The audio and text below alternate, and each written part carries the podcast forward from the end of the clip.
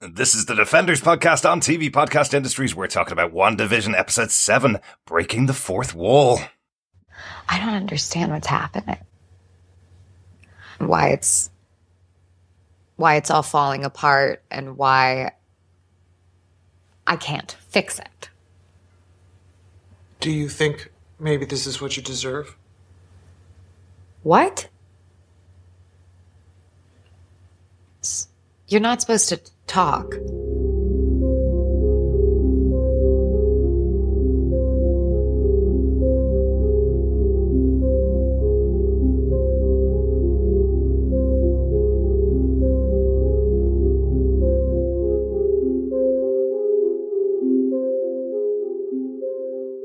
Welcome back, fellow Defenders. This is TV Podcast Industries chatting about WandaVision episode 7, Breaking the Fourth Wall. I'm one of your hosts, Derek.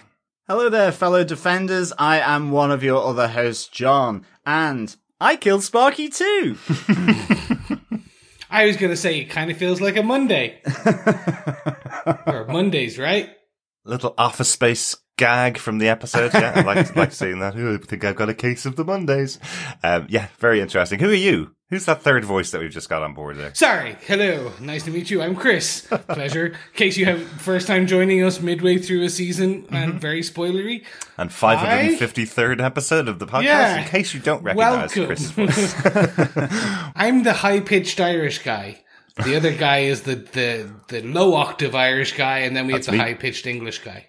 no, Anglo-Irish guy. That's right. Sorry, Anglo. Yes, we forgot about that damn citizenship.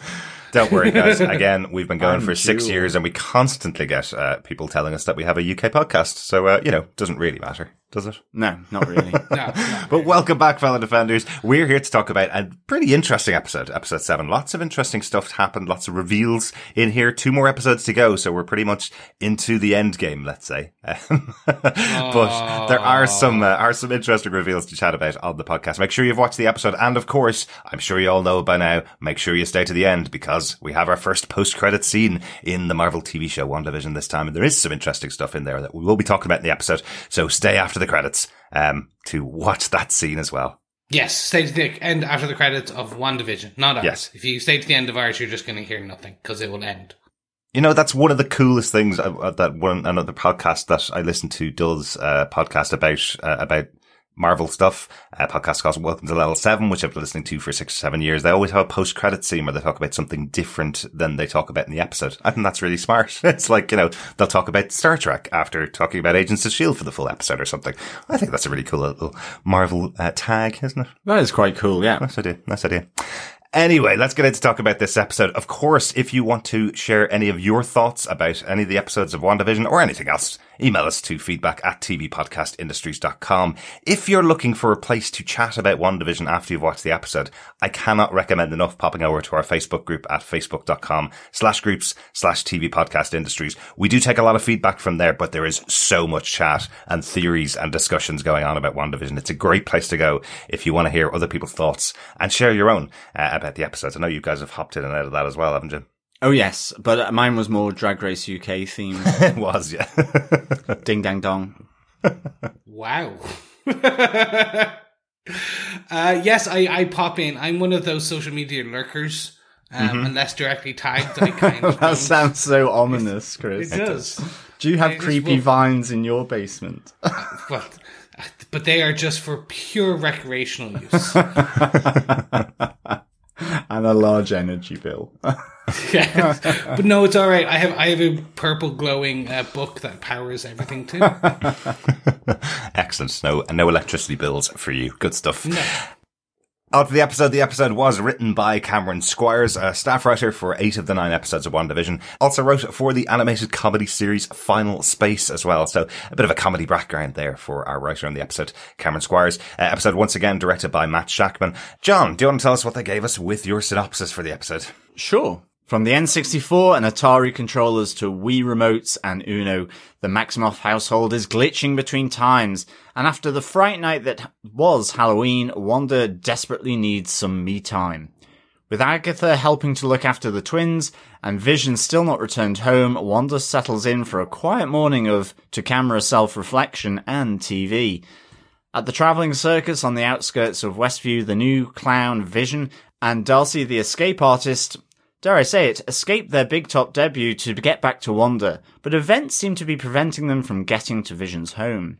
Meanwhile, after a few hiccups, Monica's plan to get back into the Hex is successful, but as she pushes her way through the energy field, her DNA is altered, giving her new powers. She makes her way to Wanda, and her new powers help combat Wanda's magic as she tries to appeal to her better nature and to stop Wanda's hold over Westview. Luckily, before things can escalate, Agatha steps in to defuse the situation and brings Wanda to her house and the twins. As Wanda regains her composure, things begin to feel odd at Agatha's. Where is Ralph? More importantly, where are the twins? And why does Agatha's basement have an ominous medieval vibe to it? Why? Because it was Agatha all along.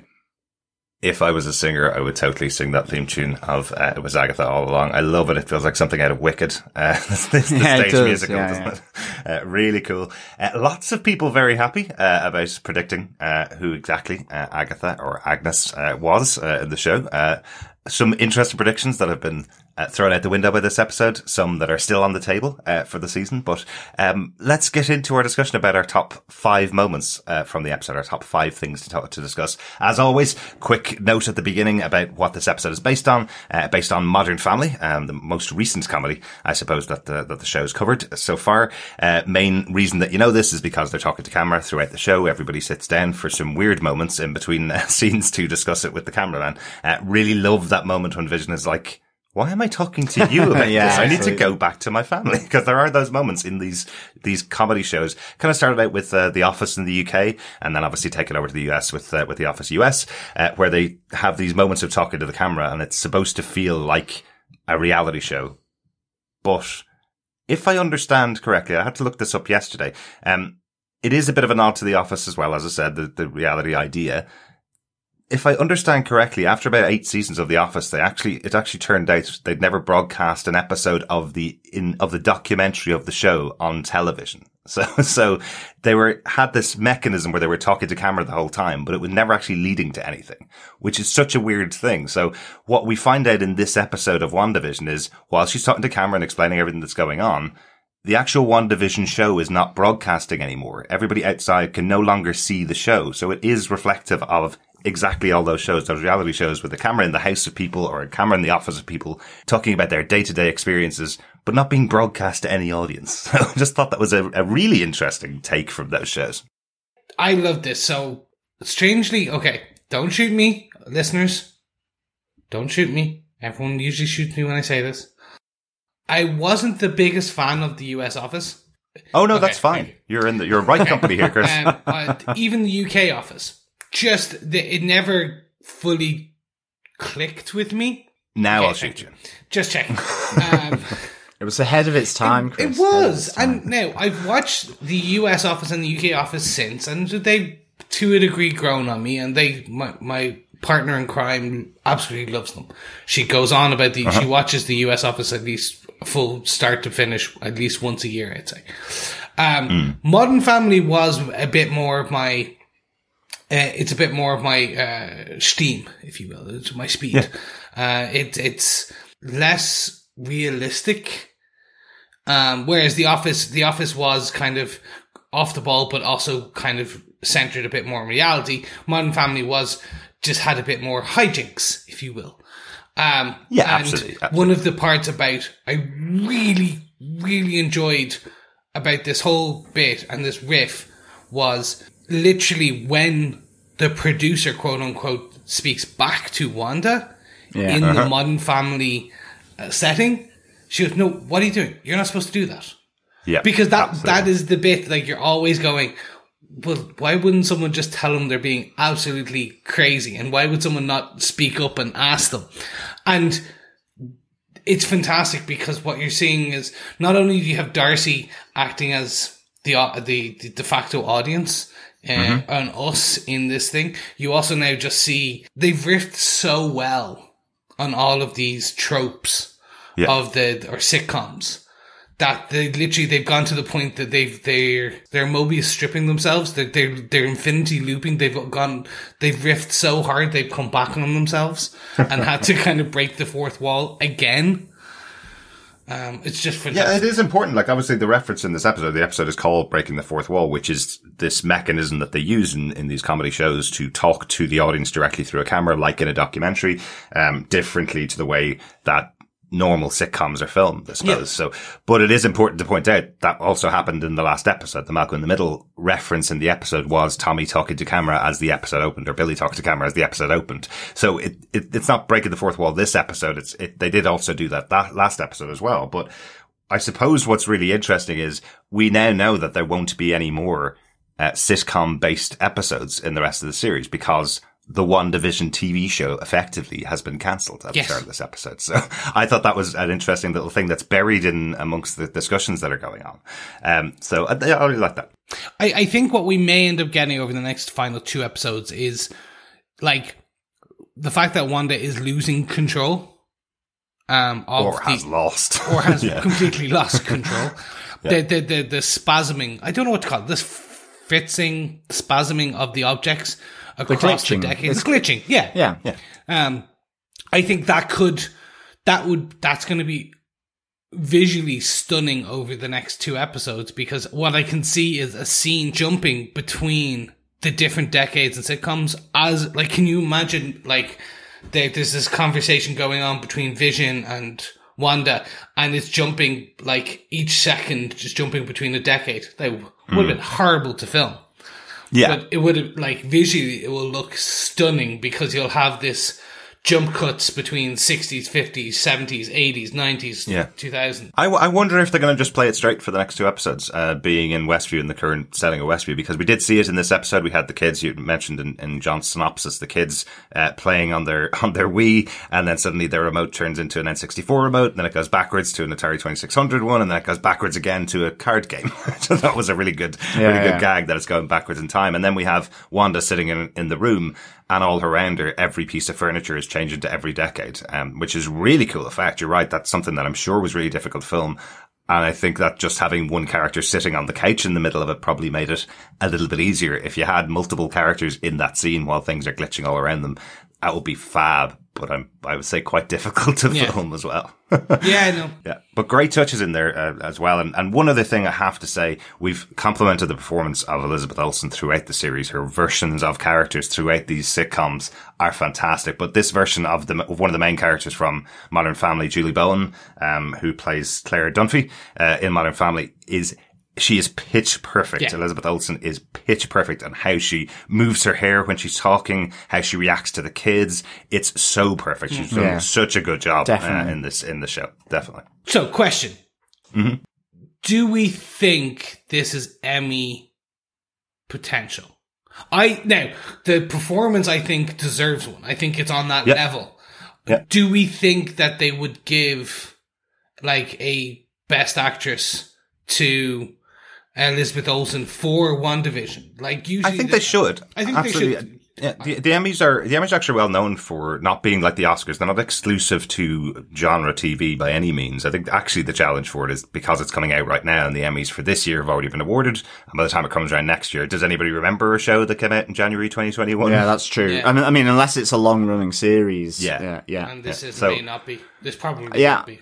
So it may be something that, that we'll see for Falcon the Winter Soldier, which will stretch throughout the summer, and Loki, which will stretch throughout the summer. Potentially something in there, a character in there, maybe the one that will get the nomination for Disney Plus, uh, or it'll be The Mandalorian next year, or whatever, Yeah. whatever the next big Disney show that's on next year. You know, Yeah, I'm a, I'm a little skeptical that it, they would get that nod, I Yeah. guess, from the Emmys. I think if anything, it would be something like The Mandalorian, and that's not because I don't think it deserves it. I just kind of just don't really kind of get that sense of it. I mean, I, I think like, you know, if all of Westview ultimately die as a result of this and it's really dark, maybe, but I, I guess, um, that's not going to happen. but they have categories for comedies and musicals and that kind of stuff. And I think the the reason why I think it might be a good contender for it, and it's a really good question, Chris, is because it's so reverential to television over the decades. Like that's something that people who are in TV and want to give That's awards true. for TV will go, look how reverential they are to our entire history as a, as an entertainment industry as well. So that's a, that's a really good Well, then yes, they're going to get it. there you go. in that case, uh, Yeah. my one thing is obviously it's just it, it's a. s- I I've had to push people uh, to the show, and it was like, "Oh, isn't that like the superheroes?" And you're like, "Yes, it, it's based on Marvel character superheroes. It's yes, the Avengers, but it's so much more."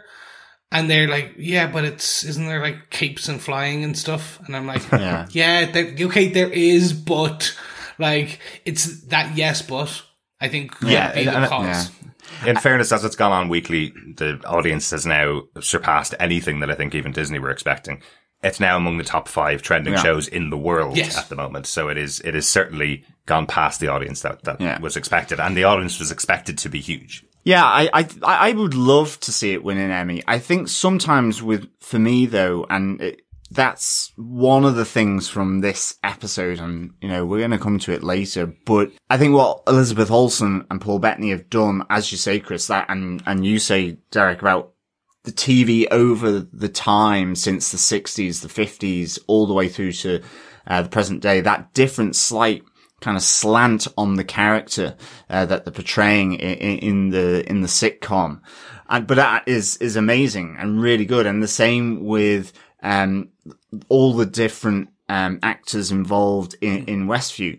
But I, I think that, that sometimes for me there's a slight disconnect, and it happened in this episode. Like the whole thing with the the vehicle trying to get through the wall, it just kind of completely fell flat for me. I just didn't get it. It's like there's a lot of thought you can see being put into Westview, and then it's like it just Yeah. almost didn't need it. Why didn't you just have Monica pushing through back through the barrier? We will definitely talk about that. um, yeah. and it's like, you know, always in the back of my mind, because we're talking about, you know, this, the office style and all of that. I know it's not relevant outside the hex, but I was just there going, all these people would be fired the next day. It'd be like P45 because they've just effectively gone against the chain of command. Potentially. Um, we will definitely like- talk about that in, in a moment. Um, anything else about the style of this episode on, on uh, the Modern Family style or The Office? I, I know one of the things to call out the, the theme tune to the episode, first one that doesn't have words in it, and it is based on The Office uh, theme tune. I think a little bit of Parks and Rec as well, which are both based in the same universe, basically. But uh, but yeah, that's that's the other kind of piece they took from the reality TV shows as well. Um, What I wanted to call out in the next section in our note number two, Vision meeting Dr. Darcy. What I did find a little bit weird about this is when Vision wakes back up, it actually does feel like he is also part of the sitcom still, even though he's supposed to be a bit more self-aware than he was uh, in the last couple of episodes. Um, at this stage, he's walked out and seen the real world for a couple of seconds and then fallen apart, but he does feel still a member of this comedy show, even though he's waking Darcy up from, uh, from her conversion, I suppose, as she came inside, which I just thought was interesting that we'd have Paul Bettany still playing the comedy role because that's not the vision that we saw in the movies. So are they, are they saying that this distinctly is not the vision that we've seen? This is a reprogrammed vision who doesn't have those memories, which we've heard a few times now, but is he not the same character that we, that we saw for those decade or so in those movies? I don't think he is. No, he, he's definitely not the same vision. Um, and we get that with Darcy explaining his background. You know, we had it with Agnes, uh, around the telling him he was an Avenger and him just not being aware of it. And you have Darcy then here explaining the events of Infinity War, his multiple deaths, um, all, all of that. It's um, a hilarious scene though. yeah, it, it, it is, but it, it's he doesn't understand that. So I, I think he, whilst he's absolutely cognizant of what's going on, he's still in that world of what he's been living through, even though it's for nine days. That's his life, as far as he's aware. Um, and I think that's why you get him then going, "Why am I sat here?" As you said. Yeah. Doing this um, response to camera in, in this documentary style, I just need to get back to um, my home to- with the the twins and with Wanda. Um, Yeah. and why he, he leaves the, the farce uh, of the ice cream van or the food van at the crossroads. Yeah. Because it's like, I don't need to be doing this because this isn't real. It's like he, I he- can phase out and fly yeah, home. Yeah. So basically. he, he is in a sense caught between what he knows and what he's experienced and all this new information that he's received in the last few episodes as he's become aware of actually what's going on. So, um, I, I guess that's how I, I see Vision here, Yeah. um, but he's certainly not the same Vision. I mean, he even needs to be told that he comes from Jarvis. That's true, Um, yeah. So, like his actual origin, like he has no idea. because his response is, you know, I've, I've learned everything that Wanda went through, and I suppose me, but it doesn't feel like me. It feels like somebody completely different. So yeah, he's he's very clear on that. Um, there's always been calls for for Luis from um from the Ant Man movies to do a recap of the Marvel 23 movies that have happened so far, the Marvel Cinematic Universe in his style. I'd love to see Darcy do that for all 23 movies because her version of what's important to keep in and, and uh, give the uh, give the impact of what's happened to uh, to Vision was hilarious. I thought it was really really good. um, but Yeah. one of the things here that's, that we probably should talk about really quickly. We talked about last week what we hoped she'd be when she entered uh, the Hex. She's an escapologist. Escape artist. Yeah.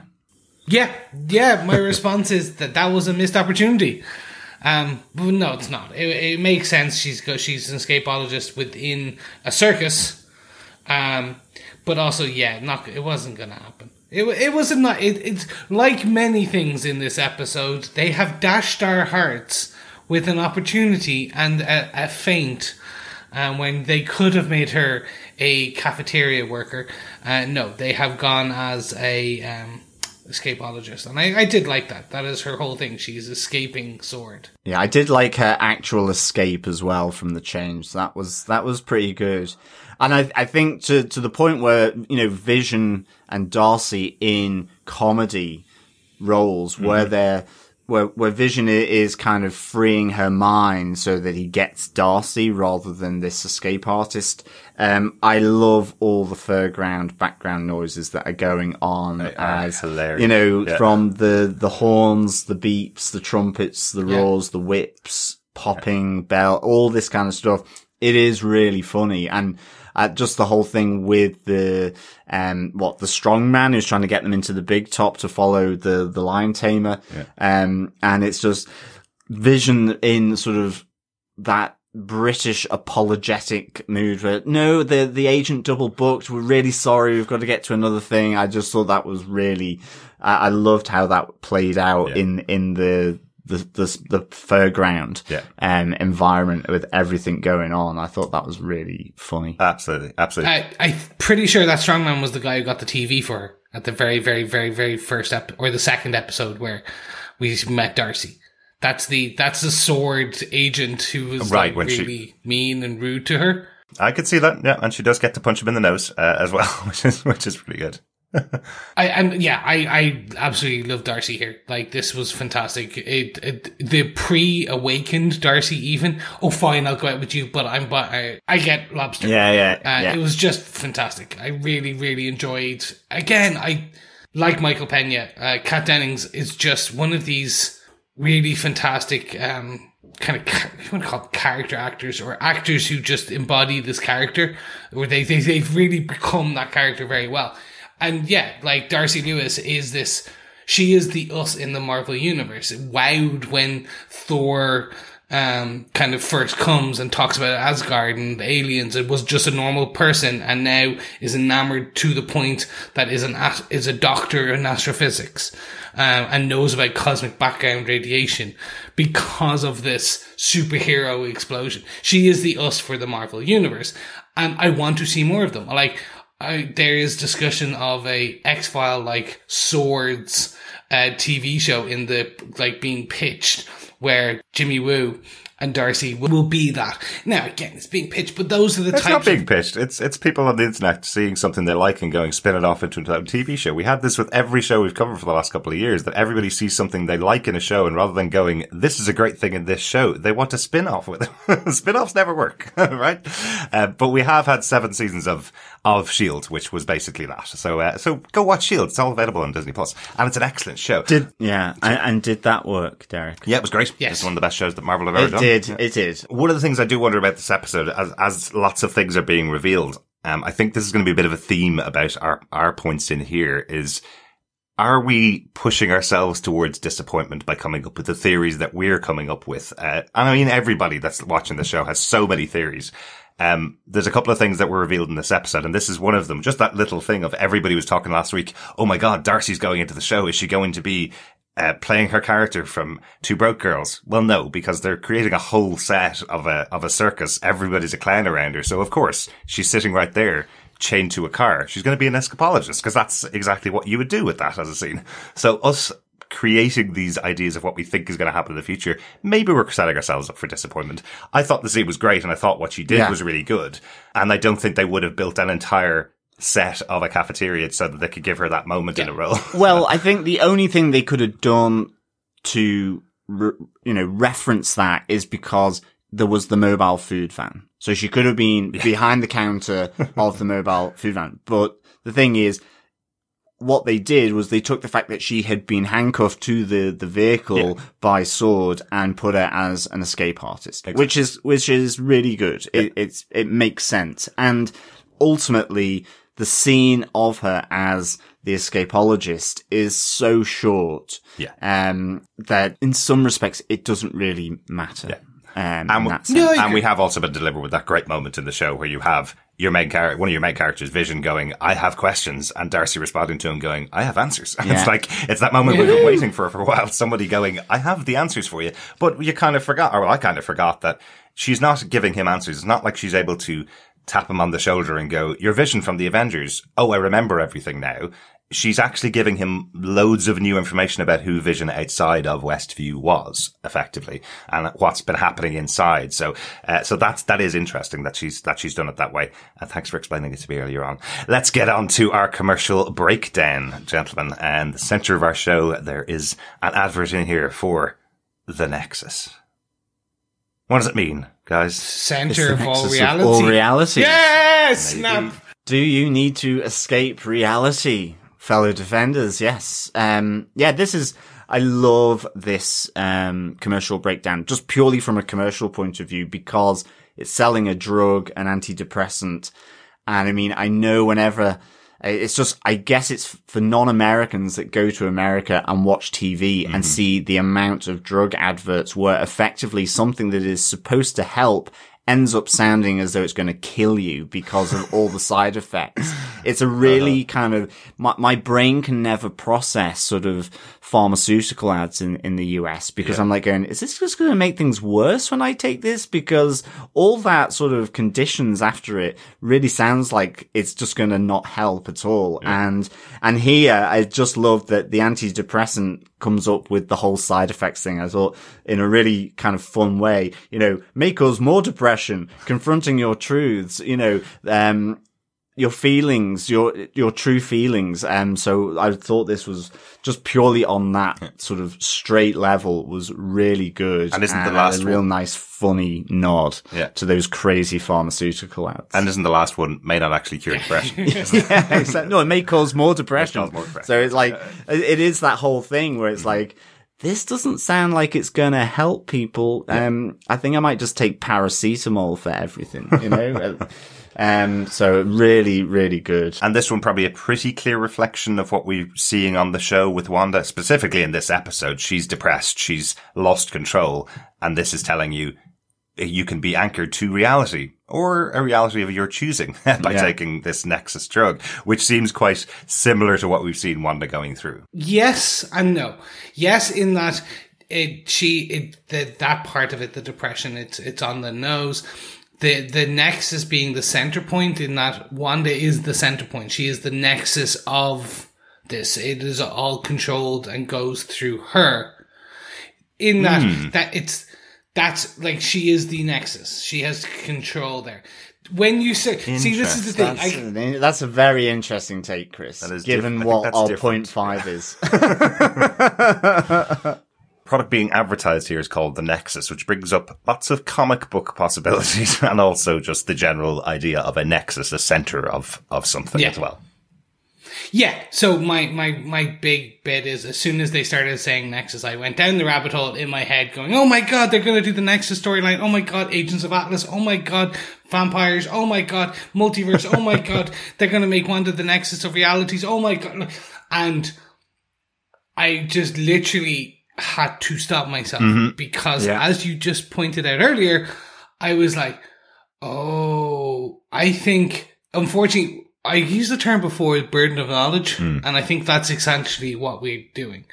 because we have the burden of knowledge of Kat Dennings playing those two broke girls. It would have been brilliant. like we're writing better shows in our mind. Uh. Same thing that happened the last season of Game of Thrones. I'd say different shows than better. Sorry, shows. different, different. We're, we're, we're basically we're we're running so fast ahead of them, Mm-hmm. of the writers, going, oh my gosh, you did, and like there's probably reasons they didn't do X, Y, Z, whatever. Yeah. So I'm now, uh, I'm taking a step back. Mm-hmm. I will happily discuss all the theories in the world, but I'm not going to get upset depending on who, what, where, where, how the show ends, or who's introduced and not introduced, who is the big bad, who's not, because it's a story they're taking us through. Because, yeah, would it be cool if they start bringing in the Nexus of Realities? Hell yes. Yes. Yeah. Will they bring in Atlas and like Machine Man and Gorilla Man? Um, if they bring in like all uh, uh, Morbius, uh, all of Jocasta, all of these really cool, ca- like no, like that that may happen years from now, but like I was sprinting as soon as they made it. like- Yeah, yeah. and what all essentially probably was an Easter egg. Going, hey, you guys know what a Nexus of Realities is. Yeah, we're going to call it that just as a nice wink, wink, nudge. Exactly. This show has two half hours left, potentially. We'll probably talk about that later on as well. Uh, Yes, we will. And they'll close out the show and there will probably be bits of this show that will be taken into future shows and future movies and all that kind of stuff. We've learned that that's the approach that Marvel have been taking for the last decade of doing their movies is taking little bits of things that are in their shows and, and moving them on our movies and, and moving them on to other shows and movies in the future. So, um, so yes, there's a- the possibility that this reference to a drug called the Nexus, which anchors you to reality, or at least a reality of your choosing, um, is a bit of a gag on Wanda, but the name itself does have comic book uh, ram- ramifications, as we said. It So- really does. Yeah. Yeah, exactly. But let's move on to point number 4 Um, because this is a bit of a big one. Oh yes. Um, I do like how you called it out here.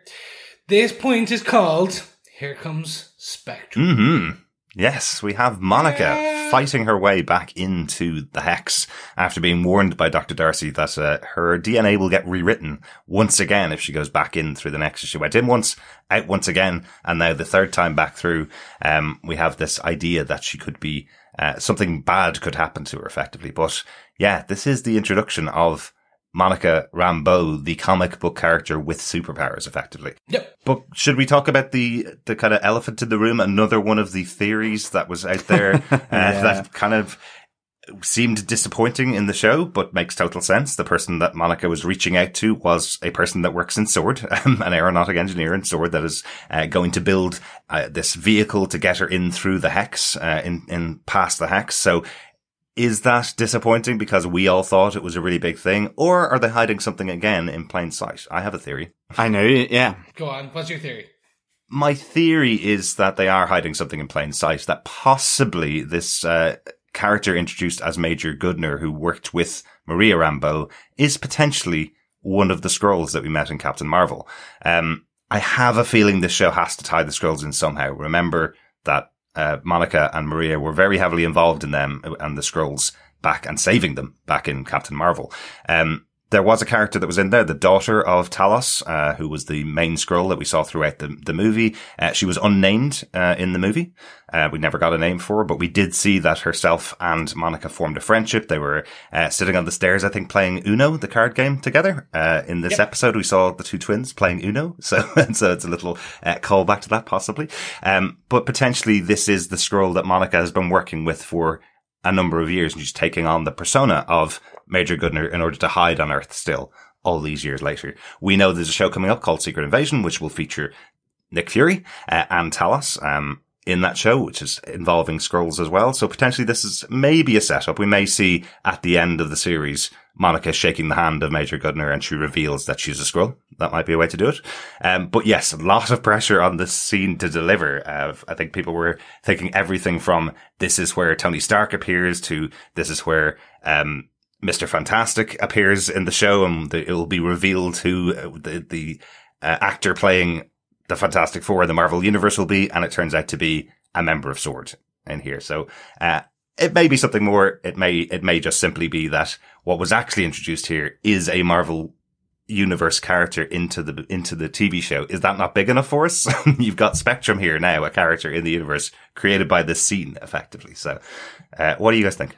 I think for me, I really like your theory because that would elevate this whole thing. And uh, there still must be some significance to this aeronautical engineer. And that's why I kind of like your theory because it would give it that oomph. Okay. It would be a retrospective oomph, but I think in the moment it was just Major Goodner. Okay. Who's this? Oh, it's just someone from Sword. And because it was very kind of just procedural that it was, you know, one of her mates, colleagues from Sword coming in with this vehicle, um, which was equally a bit of a letdown. I mean, it looked cool as anything, but then, um, really couldn't match up to the energy field. Um, It was a really weird one, wasn't it? It was like, Monica, this is made to your exact specs, and then it fails miserably trying to get in through the hex. Yeah. yeah, exactly. And I, I think it was kind of, I didn't, I like the vehicle was rewritten. I, I did like the, the SFX with it being half, um, a, a normal car and half of it still this, this heavily fortified sort of Space m- vehicle. space vehicle. And I, I guess the reason why Monica had to escape it was in case she got rewritten into the metal of it, I Maybe. guess, or something like that. Um, well- and because I wasn't entirely getting that, I just assumed that if it was rewritten, then she would be a passenger in Exactly. that. So, But she'd be a character in the show and lose her memories was the thing that she was Yeah. trying to avoid. but that could still happen going forward. And maybe the protective shell wouldn't have allowed her to have become Spectrum like we see when she goes through, uh, just as herself. But, um, I, I kind of just feel should have just dropped the vehicle and, and, and gone through. And again, it's like I said at the start, I always, um, I know it's based on comics. I know that there is always this thing about, um, you know, going against what I, guess the authority figure within an organization says. So in this case, Hayward, and I get, I get he's the evil person, but I was just there kind of going, like this didn't feel right. I just wish she had walked through actually in the end. Um, She hadn't because connected with this team Yeah. that had provided her with a tool that didn't work, and she just Yeah. walked in. Because Sword is still in the area. They've got their temporary base. You know, they've effectively just taken a bit of kit and are doing something on the fly without any authorization. And I'm just there going, I wish I could do that in my own workplace. I mean, that would be great, you know, and then get all the praise for it. But uh, it, it, it's that slight disconnect. It, it, it's that trope of what happens, which, you know, very rarely do you see that? And so it takes you out of the moment. And I, I think that was what I was alluding to. I was just there going, okay, these people are being court-martialed then in the next episode, uh, locked into prison. Yeah. Um, you know, and, and Woo, uh, chain of commands, you know, you think of with Shield and, and, all of that, how Nick Fury has the chain of command. Um, th- this felt like a coup within it. And, but I guess that maybe lends your theory about Major Goodner being a Skrull a, a bit more credence because Major Goodner says, you know, we've always been loyal to you. And so it felt like, you know, very personal Yeah. in, in that moment from Major Goodner to, uh, Monica. Yeah. Um, so, you know, the actual whole thing of Monica becoming Spectrum was cool. Her pushing through the barrier, seeing her, her vision, uh, and seeing all the spectra, uh, around the electricity cables Yeah. uh, and all that, I thought was really, really cool. I guess she could control it really quickly because she kind of just like shook her head as though she was kind of getting a, a bit of sort of something out of her hair Uh-huh. and she, her eyes returned to normal. So that's kind of pretty good control of her powers Yeah. very quickly. It's just but- the birth of her powers, and we don't really know what the powers are going to be in the show as well. But I have to say, you're totally right. That scene as she pushes through, which shows all the different versions of Monica we've seen in the series, all breaking apart, and she kind of pulls them back together with a little bit of inspirational voiceover.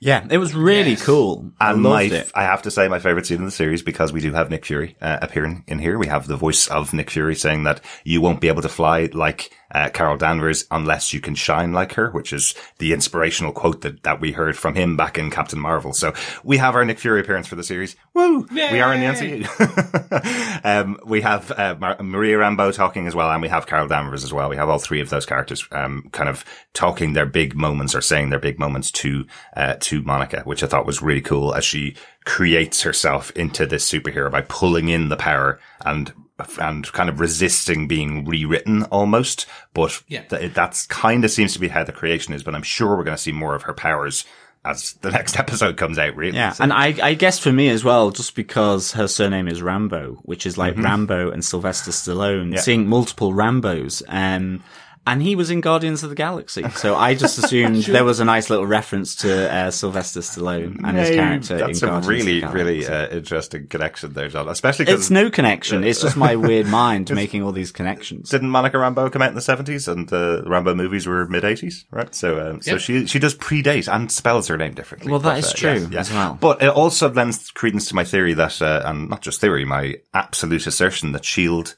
is nothing like Sword. John, Shield has got a chain of command. Sword has people going, "Hang on, acting directing Hay- director Hayward." Well, if Monica Rambeau had been alive, she would be director of this place. We don't trust Hayward. He's just lost half of his team. We are absolutely willing to go against him and support Monica. I, I do have a quick counter argument to Okay. that because effectively Hydra did infiltrate Shield, so they also didn't know that people were going off grid and true. doing other stuff, despite all the secret kind of talks to the ear. I mean, it's like surely someone noticed that a lot of people in Shield were suddenly sort of getting in quite close and intimate to different people just to whisper in their ear. It's like these people have got a lot of secrets. If you're a spy organization, they should have noticed it with all their tech. It's all about compartmentalization, John.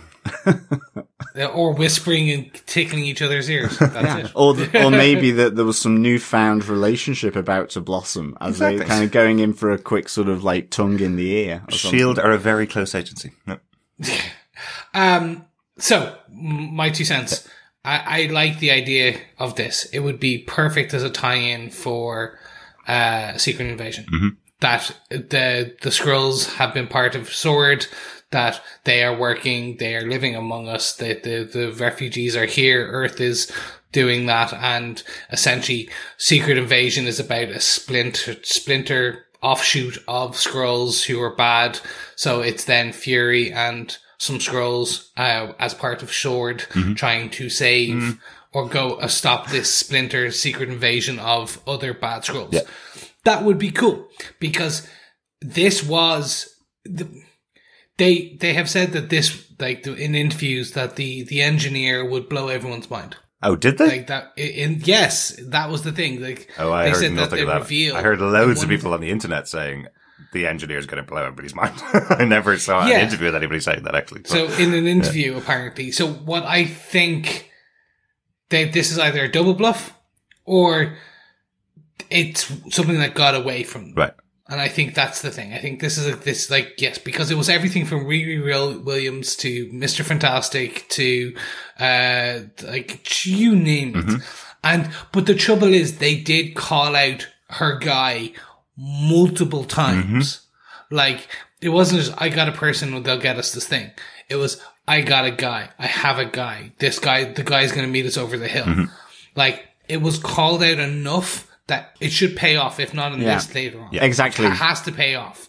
Because if it doesn't, then it, it was a bit of a, a dropped egg. Yeah, exactly. And let's face it, you know, it was never going to be Reed Richards. Um, like it's, as you say, it's, it's just having that lovely sort of ability to just go off in multiple tangents. I guess part of it, Yeah. a bit like with my Rambo reference, it's, um, it, it's, partly the lockdown cabin fever. You know, it, it's sparking everyone's imagination to take them out of, of lockdown or whatever. And as you say, burden of knowledge. So, and I, I think that's why, you know, it being a Skrull as, as Derek's theory is kind of the, um, And we- it- and we it's really good because it, it Yeah. does kind of, the, some payoff retrospectively, I think m- will be going to happen Maybe. with Major Goodner just because, yeah, it was kind of signposted a number of times Mm-hmm. and, um, but who knows? Maybe it isn't. As you say, maybe it just got away from them and, and ultimately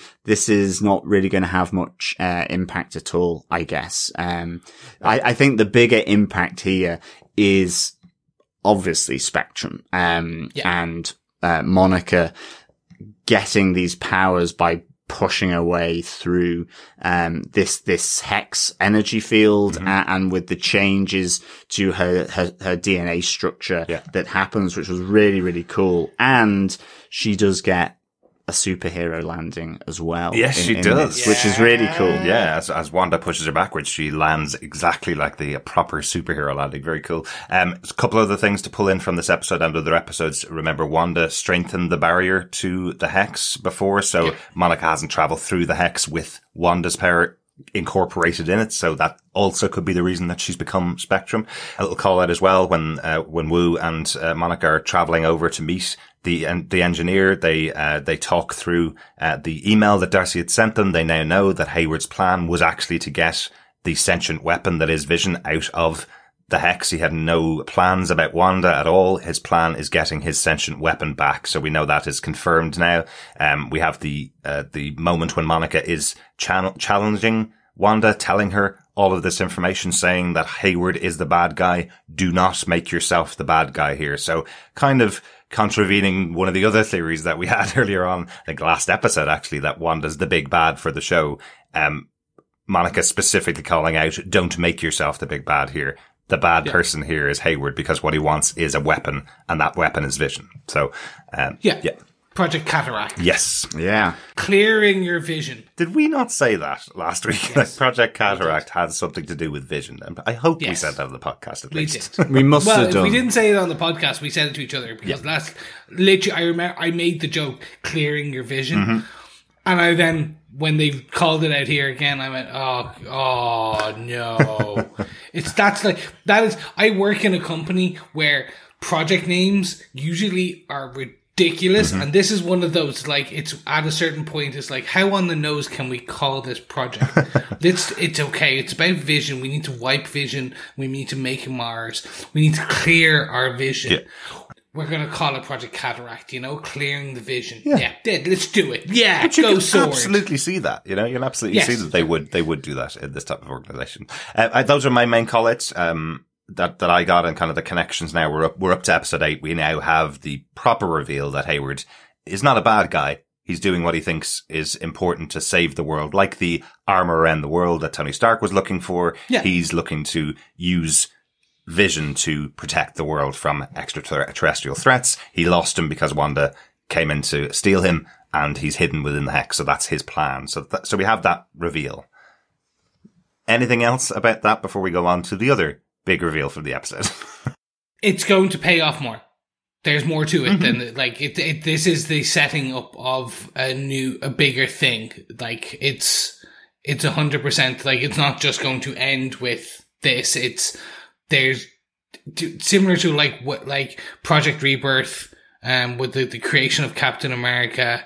Um, uh, the the like that has paid off huge dividends in the comic books um, it's going to do the same. This is like there. There is Project Cataract. This is one that's going to go for similar to um, Howard Stark working for Shield and Shield, like all the way, all these little things, like the the World of Tomorrow being an actual secret arc reactor, and like all going all the way into Civil War, playing a part in Civil War and the Winter. Like they're gonna tie all. So yes, this is a Project Cataract will at some point be called back. If not at the end of this, it will be in something else. Yeah, per- perhaps just one other thing that I forgot to mention. The, the one scene that we had of Hayward in this episode was him saying that the operation's about to begin. They're effectively, Yeah. seems like they're going to napalm uh, Westview to get back Vision is what it feels like. It's some massive operation that they're just on the cusp of delivering. So again, while he's not the big bad, he has a plan that he feels is right for the world of the people that were left behind by the people snapped away. That's his,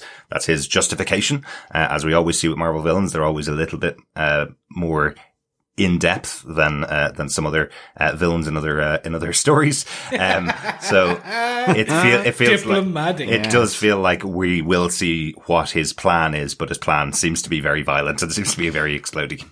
Yeah, I mean, I, I think the only th- other thing for, for me from Monica getting uh, her spectrum powers uh, and the superhero landing, I do like when she confronts Wanda. Uh, I like the response of Wanda where it's immediately, you know, the barrier goes up, you know, she gets her magic uh, fired up. But I, I like that how Monica appeals to Wanda um, with her own pain and truth about loss and death. I think that's really really good. And I guess moving us into our, our point number five, it's, this is where then we get Agnes, um, coming in to, you know, she sees the two of them, um, from her her window and goes out to effectively you know separate uh Wanda from Spectrum from Monica. Uh you know at least at this moment right in that moment it's because it might kick off um but it just leads to this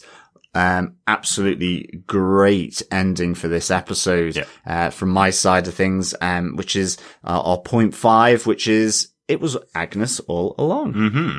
I'm not going to sing the theme tune, but it was a great theme tune. It really, really was. Absolutely loved it. Uh, I will say, um, I'll to- totally call myself out here on this one. Um, as I've heard the theory from the beginning, since before the show aired, that this was Ag- Agatha Harkness. Um, all I've been doing for the entire series is looking for clues of Agatha Harkness because I've said it multiple times in the show. I was going, there's nothing here, absolutely nothing here that tells you this character is Agatha Harkness. Um, I'm obviously wrong, but that's the good thing is they got me. Uh, and I think this is even more powerful than the show when they did, when the reveal actually hits. And it did land for me. This reveal that she is the big bad. She has been controlling, uh, everything from the start. It, it is the, is my understanding. Let's kind of go through it really quickly. So, um, so she's taken the twins and they've disappeared. The, uh, Billy and Tommy are, are, went over to her house. They have disappeared when, uh, Wanda comes into the house and then the explanation from Ag- Ag- Agnes as she takes over, um, the mind, I guess, of Wanda. She, uh, she controls her with her purple power as opposed to Wanda's red power. Uh, and then we see this flash through the previous seven episodes of what she has controlled since the beginning. Um, I'm wondering if that opening scene, which she walks in, it's all in color. She walks in, changes into the 50s period costume and everything goes to black and white. And then she gives a wink to the camera with the, uh, it was Ag- Ag- Agatha all along. Um, I'm wondering if that's saying that she did control the kickoff to these TV tropes from the 50s. Is that saying that she's the one that started it all and Wanda's been trying to use her powers to control what she can throughout the series? Is that what that means? I, I don't think so, personally. I am so happy and ecstatic and mad and annoyed and just it's mwah to the reveal. Um, I think very much they playing the blinder with this to the point where everyone, will- yes, they lent into. You're all gonna think she's Agatha Harkness. It is like you're all gonna think it. She's not. She's not. She's not that person. Uh-huh. To get to the point where surprise she is, Yeah. and you're like, oh, really? That was good. To the point where, like, I was, I had called it out two episodes ago. I was like, no, she's a good person. Like, Yeah. she was training, and then it's like, no, surprise, she's one of the bads. Yeah. Again, I'm not. I'm saying one of. I think there's again more to this. Yeah, it was just such a good reveal. It was so well done. The end goal, I don't understand, and I think that that will come out over the next 60, 70, 80 minutes. Um, or like if we have 237 minutes, it's going to be close to 80. Uh, that's where I was going one time, not just not talking about a previous um, uh, rumor. But uh, yeah, I really don't know. Yeah, I mean, John? well, the the end goal is to tie it into Multiverse of Madness. Oh, so, okay. I mean, I guess it, you know, For the showrunner, but what's Agnes's and Agatha's? end but I, I here, think well, she her character will be a vehicle for that. You know, we've now got another magic user. Mm-hmm. Um, you know, as Agatha says herself, you didn't think you were the only magic girl in town. Yeah. So, you know, I guess she's there to help that along. I, I agree. I, I think there will be another bigger bad. Whether we'll see it in this, it, it's again, it's, it's maybe, it's too early in the next phase of Marvel to be suggesting, even though it's great to, that, you know, it's Mephisto or it's Reed Richards or whatever it is. These are going to happen down the line. You know, effectively, I think at this stage, now that we know how Marvel does it, think 10 year timeline, guys. Yeah, Uh, you know, so like it's not going to happen here. Uh, this is maybe just a, a smaller cog in a vehicle to connect it to Multiverse of Madness. Who is she an agent for? Um, we will need to find out. As I say, if the, you know, Multiverse of Madness, then it, it's potentially Nightmare here. Um, another person who can manipulate reality, Yeah. um, and, and how this is fitting in. That's what I'm excited about to see. And I think what I really liked with, with this Agatha reveal was that it was both signposted, but really subtly. And, you know, the theory was out there that it was, it was Agatha, but then how it was played in the show, it was still signposted. I mean, ultimately that witch's costume, yeah, it is a, a signpost. It's a reference, even though it's on Halloween to Yeah. that she's a, a magic user. And, um, all these, you know, these moments where we were interpreting it as agency and there's something slightly different. Well, it was. Um, uh, now we get the reveal through the sort of, you know, with the song titles about it's Agatha all along that she brought Pietro there. Um, we, we have, um, that she killed Sparky as well. Um, R.I.P. Uh, but I have to say I did laugh at that. Maybe I shouldn't have done as much as I did. It was just that her delivery was really good and just that Kathryn it, Hahn is just wonderful to see. and just how it finished off the the tune, you know, um, and that maniacal laugh, Mm-hmm. you know, just all really, really good. Um, so Yeah. I, I I like the fact that I had convinced myself that it wasn't, Yeah. um, Yeah.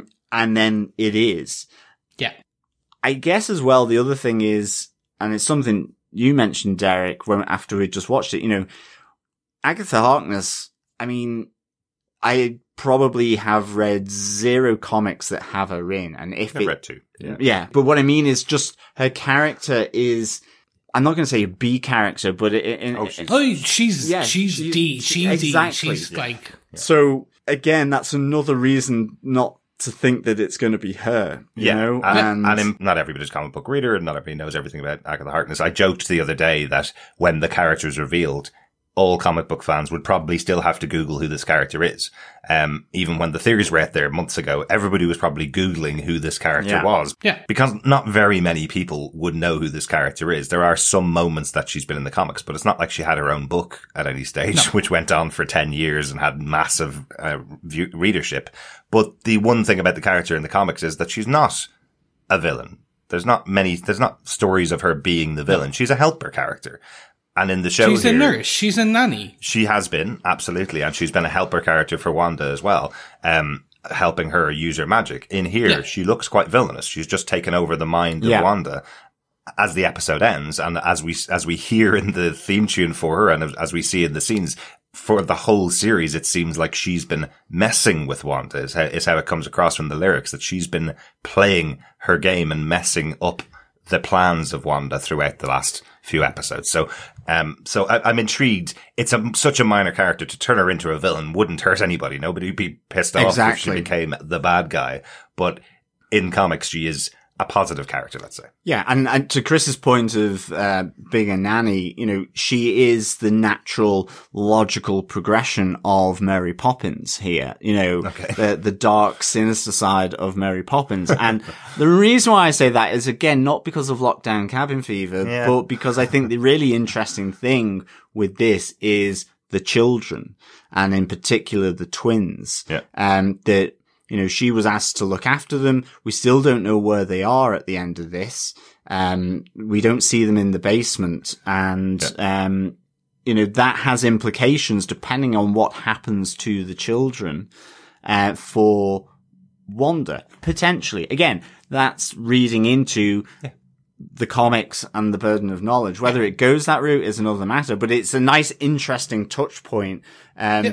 that it could really, um, crush Wanda if the, the kids have been taken away, removed from this reality, you know?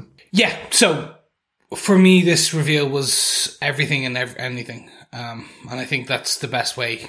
I am now even more doubtful that she potentially is the bad guy. Like, Okay. bec- no, in that basically the next episode they could go, she was, as you said, she was messing. So it's all about perspective. Yeah. Maybe she was doing this to mess with Wanda to make her better. Like it hmm. was like it was Agatha all along. Could be it was always her trying to prod, to poke, to make Wanda more powerful, Okay. to bring her to a point where she could rewrite reality at a molecular level. There's so much more to this. So I I do like the idea if they make her a bad per like a bad guy or woman in this case. Um, like it's interesting. The the one thing I will say is there is going to be someone behind this Okay. further. So do you remember in Avengers we had Loki and then the the the Chitauri and then the Chitauri was reporting into Thanos Yeah. As was Loki, yeah. as were Loki, but Loki was going to Chitauri 1st Mhm. He was going into we had the, the the agent of the Chitauri, but essentially, I think it will be on that. There is multiple. So you've we've had the Mephisto, we've had Nightmare, and now just because they showed the glimpse of a book on the desk, her grimoire, which probably is the Darkhold, which we've seen in Runaways, which we've seen in, in Agents of Shield, Yep. And they they played Yep. quite big piece there. You've now got this additional angle of okay, it's Chthon. Now, well, hear me out. Okay. Hear me out. If it is the Darkhold, so the in the comic books, that book is one of is the uh, is a nexus for his power, all of his evil spells. Chthon, he's this entity on Earth. He, he is linked to the creation of vampires Okay. and werewolves in the Marvel universe. We know we have Blade coming up. We uh, he is known to corrupt uh, uh, multiple um, uh, Marvel characters. Uh, Wanda is known to be he is his ultimate vessel. Yeah. It's where he wants to possess Okay. who he wants to possess, um, and he is known to possess well-known m- magic users. He corrupts magic Yeah. users. Yeah.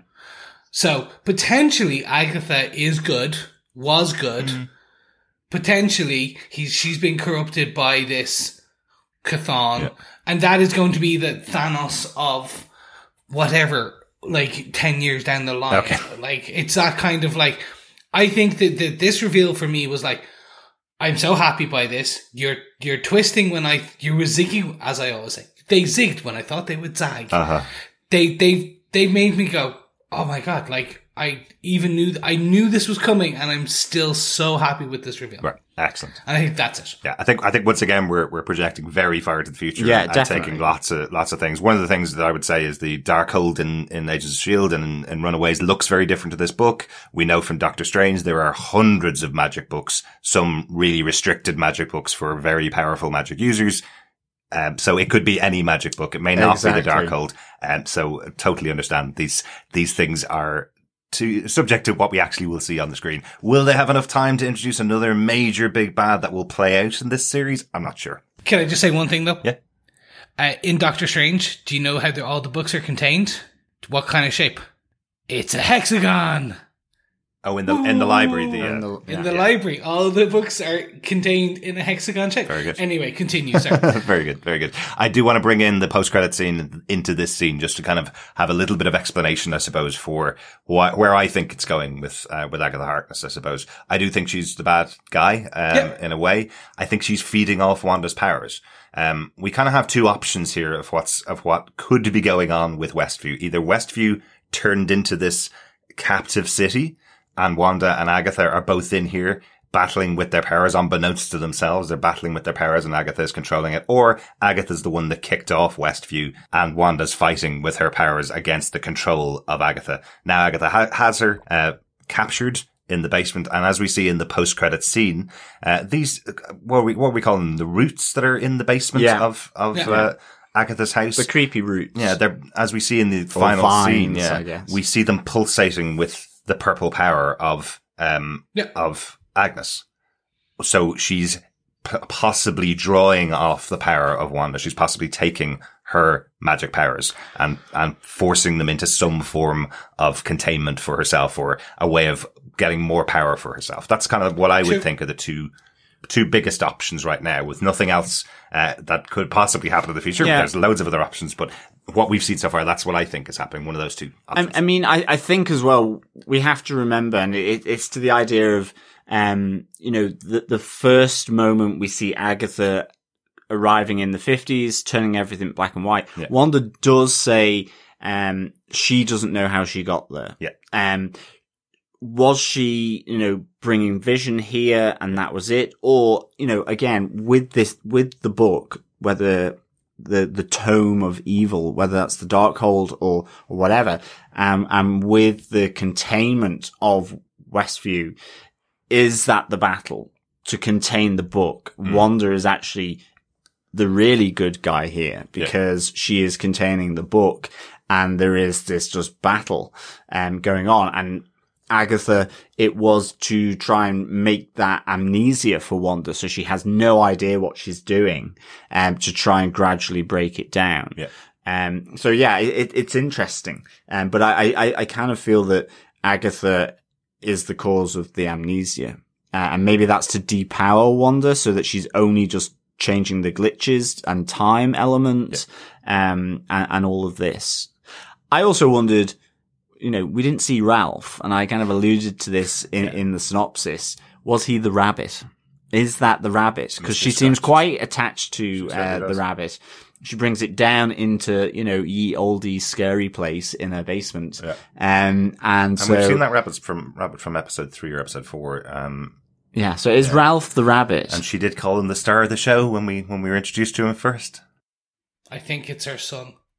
Yeah, there are there are loads of theories out there as to who it is. We have we have some feedback on it, uh, which we'll probably talk about later on. But again, uh, loads of options here. Let's talk quickly again just about that final scene because this is the first post credit scene we've seen in the show. Um, so show ends. Agatha saying she killed Sparky.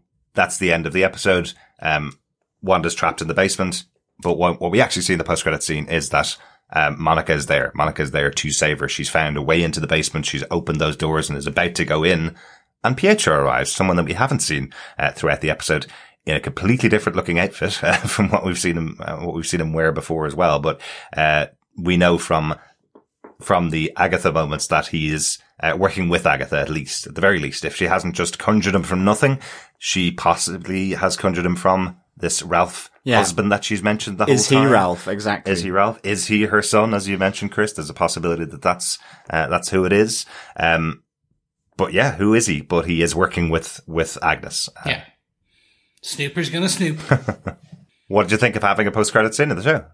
I loved it Yeah. because the timing works. That yeah, the the the first Marvel films had to ha in the uh, early two thousands or the late two thousands had the uh, Marvel had the end credit scene, so it makes sense that before we hadn't had end credits because the era wasn't correct. Now the era is correct. It makes sense. Yeah, it's interesting. It? Do you think anybody was caught off guard by this uh, post credit scene? hundred percent. Because everybody's seen these nine minute credits at the end of the Disney Plus shows. Um, have people stopped sitting in the theater to watch Yes. the post credit scenes like we used to do with Marvel? Have we been untrained by the first six episodes of uh, of WandaVision? the the fact now that it's happening, I was very, I'm just, I was so happy. But yeah, no, it like uh, from what I, the reaction I saw on social media Mm-hmm. uh, throughout the day before I got to watch because everyone, I think, I think you said it first to me, Mm-hmm.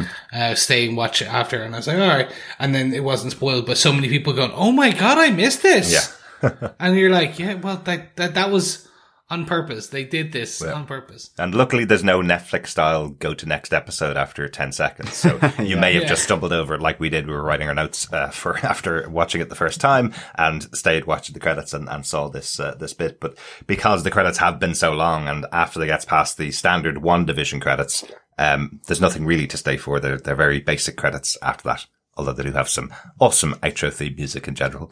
Uh, that's it for our discussion about the, this episode of WandaVision. Loads more to come. We've got our feedback section. Um, and we've of, of course got our uh, pub quiz question for this week.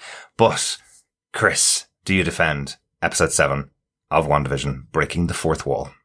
100%. percent This is the one that I, it brought me back like I, like a super crack. I don't know. I was trying to rhyme and that it didn't work out well. Um, no, 100%. This brought me, this, this for me was an episode that I was just glued to throughout. Um, very much so. I, again, maybe because I have more of a touchstone with Modern Family and the, like, in terms of the timing. I don't know. It just, this for me resonated so well. I, was there the odd letdown? Yes, but it was more than made up for by the reveals. And it's two episodes to go. And I just, so much I, I want, like, I wanted so badly for the next episode to be available. like, more than ever. I was just like sitting there going, I don't want to wait until next Friday. Right. Just give it to me now. now. but yes, I defend this episode. John, do you defend this episode of WandaVision? Yeah, I really do defend this episode of WandaVision. Loved it. Um, I thought really, apart from a slight little glitch in, in the timeline, uh, with the vehicle, I thought this was really, really good. Um, I, I'd give it four and a half creepy purple creepers out of five. um, I really, I loved the reveal of, um, Agatha Harkness.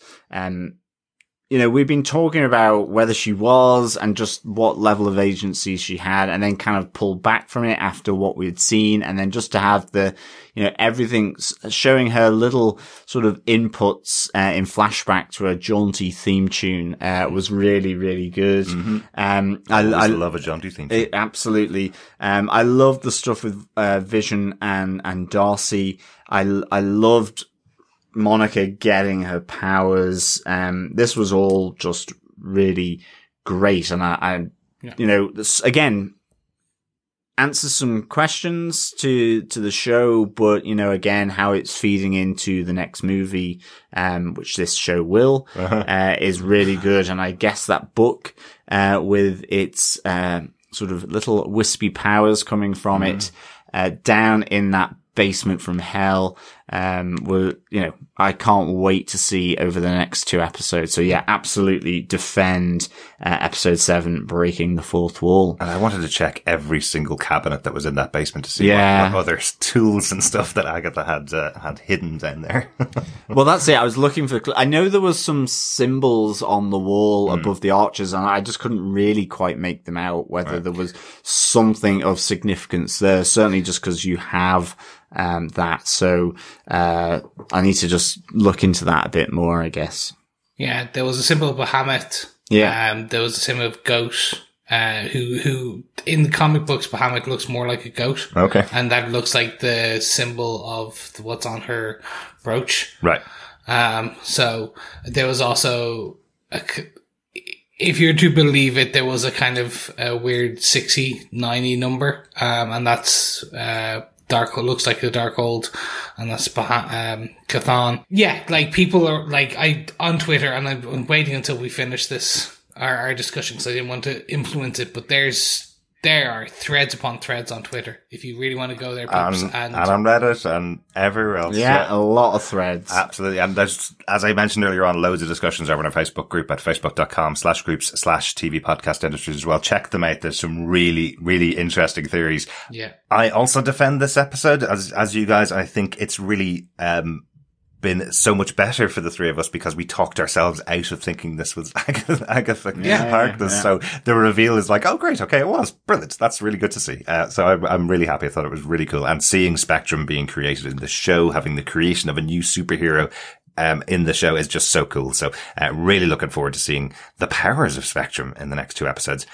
And I think with ev- with all the discussion, all the talk, and all the theories, what I love most about it is literally anything could happen in the next two episodes. There's, I think, theories about mm, 20 or 30 different possible characters that could appear in this show, and nobody knows. It's so, so well guarded. It's great. I love that about WandaVision. Yeah. I completely agree. Let's get over to the pub, boys. Oh, I wish. Um, John, can you give us this week's pub quiz questions? Yes, fellow defenders, episode 7 pub quiz question is what number house does Agatha Harkness live at in Westview? In this episode, importantly, we have seen the numbers of houses changed. We do see it in this episode. Some of our questions are difficult. Some of our questions are easy. I think this one's quite difficult. What? But what is it again, John? What number house does Agatha Harkness live at in Westview? Mm-hmm. It's a pub quiz. It's supposed to be challenging. Yeah. Yes, there is a constant tension here, fellow defenders. That Derek always wants to give so many clues away, No, no. um, whereas I'm kind of more kind of make it tough. Yeah, but if you have Strict task. I don't think this is particularly tough. Um, I think it's very easy to pause and find it. on Disney Plus, it's terrible to pause on Disney Plus. Every time I've been trying to find Easter eggs, it takes me ages to go back and forth through an episode. It's really annoying. I much prefer having physical media where it's easy to pause stuff. Anyway, uh, yes, send in your answer to our pub quiz questions to feedback at tvpodcastindustry.com. If you've missed any of the questions, pop on over to tvpodcastindustry.com. You'll see a list of each of the questions that we have. Send in your answers after the show is finished. I think our cutoff date is about the 10th of March, um, when we'll be recording our final podcast about WandaVision and pulling out the winner for the uh, Funko Pops that we have. But gentlemen, it's about time we walk on over to our feedback sections. First up, we have an email from the n- none other than Ethan Michaels. He has this to say. Long time listener, first time participant. Love listening to your show at work. Just a funny little thing. I wake up at four every day to work. I have off Thursdays and Fridays. I wake up at 4 a.m. in general because of my job and usually go right back to bed. But I refuse to go back to sleep on Fridays knowing there's an episode waiting for me. Then I go back to bed, watch it again in the afternoon. Anyway, keep up the great work, guys. Ethan. Thank you, Ethan. Uh, yeah, that, I hate, wow, ow. Ouch. Night shift. But I guess the best part is like, what, a four hour sleep? You get to watch it and then go back to bed and then get up and then watch it Yeah. again later that next day. It, it's a good way of doing it. Well, literally this week, uh, we have learnt that Disney Plus crashed for the first time uh, on the release of WandaVision, which is middle of the night in the US. We're talking 3, 4 a.m. Uh, in the US and in a lot of states. So, you know, we're talking the middle of the night and Disney Plus crashes because WandaVision's coming out. Uh, they, they probably were hoping releasing it in the middle of the night as a way to to, to allow the world to watch the episode at the same time because nobody will stay up all night, but there's so many spoilers out there that everybody wants to just watch it. And people being in lockdown around the world probably helps that. It gives the opportunity for people to get up in the middle of the night and watch it. Thanks so much for getting in contact, Ethan. Uh, really good to hear from you. Yeah, thanks so much, Ethan. Uh, another email through um, from Graham. He, he goes, Hi guys, thanks again for another great series review. Regarding Monica's mysterious aerospace engineer, what is the common trope from all of the MCU films? A cameo from Stan Lee. Following on from the final episode of Mandalorian Series 2 and the recent Star Wars films, could WandaVision not use CGI to bring back a much loved character? Graham. Thanks, Graham. Uh, yeah, that's certainly within the realms of um, reality. Oh, uh, Graham. I, I guess, but um, yeah, I mean, who knows what they would do? Oh, Graham, I'm, I'm not too sure. I I would love it, but um, I because I do love Stan, but unfortunately, because he's passed, I think it would be a. I think it's still too soon. I Yeah. think in another couple of years they might do it as a, a nice surprise. Also, Stan's estate is currently in a lot of uh, disruption. Uh, his rights, the everything like that, based on family stuff going on. yeah. Like th- it's all out in the news. Go if you want to read. Go read. It's a terrible, very terrible story.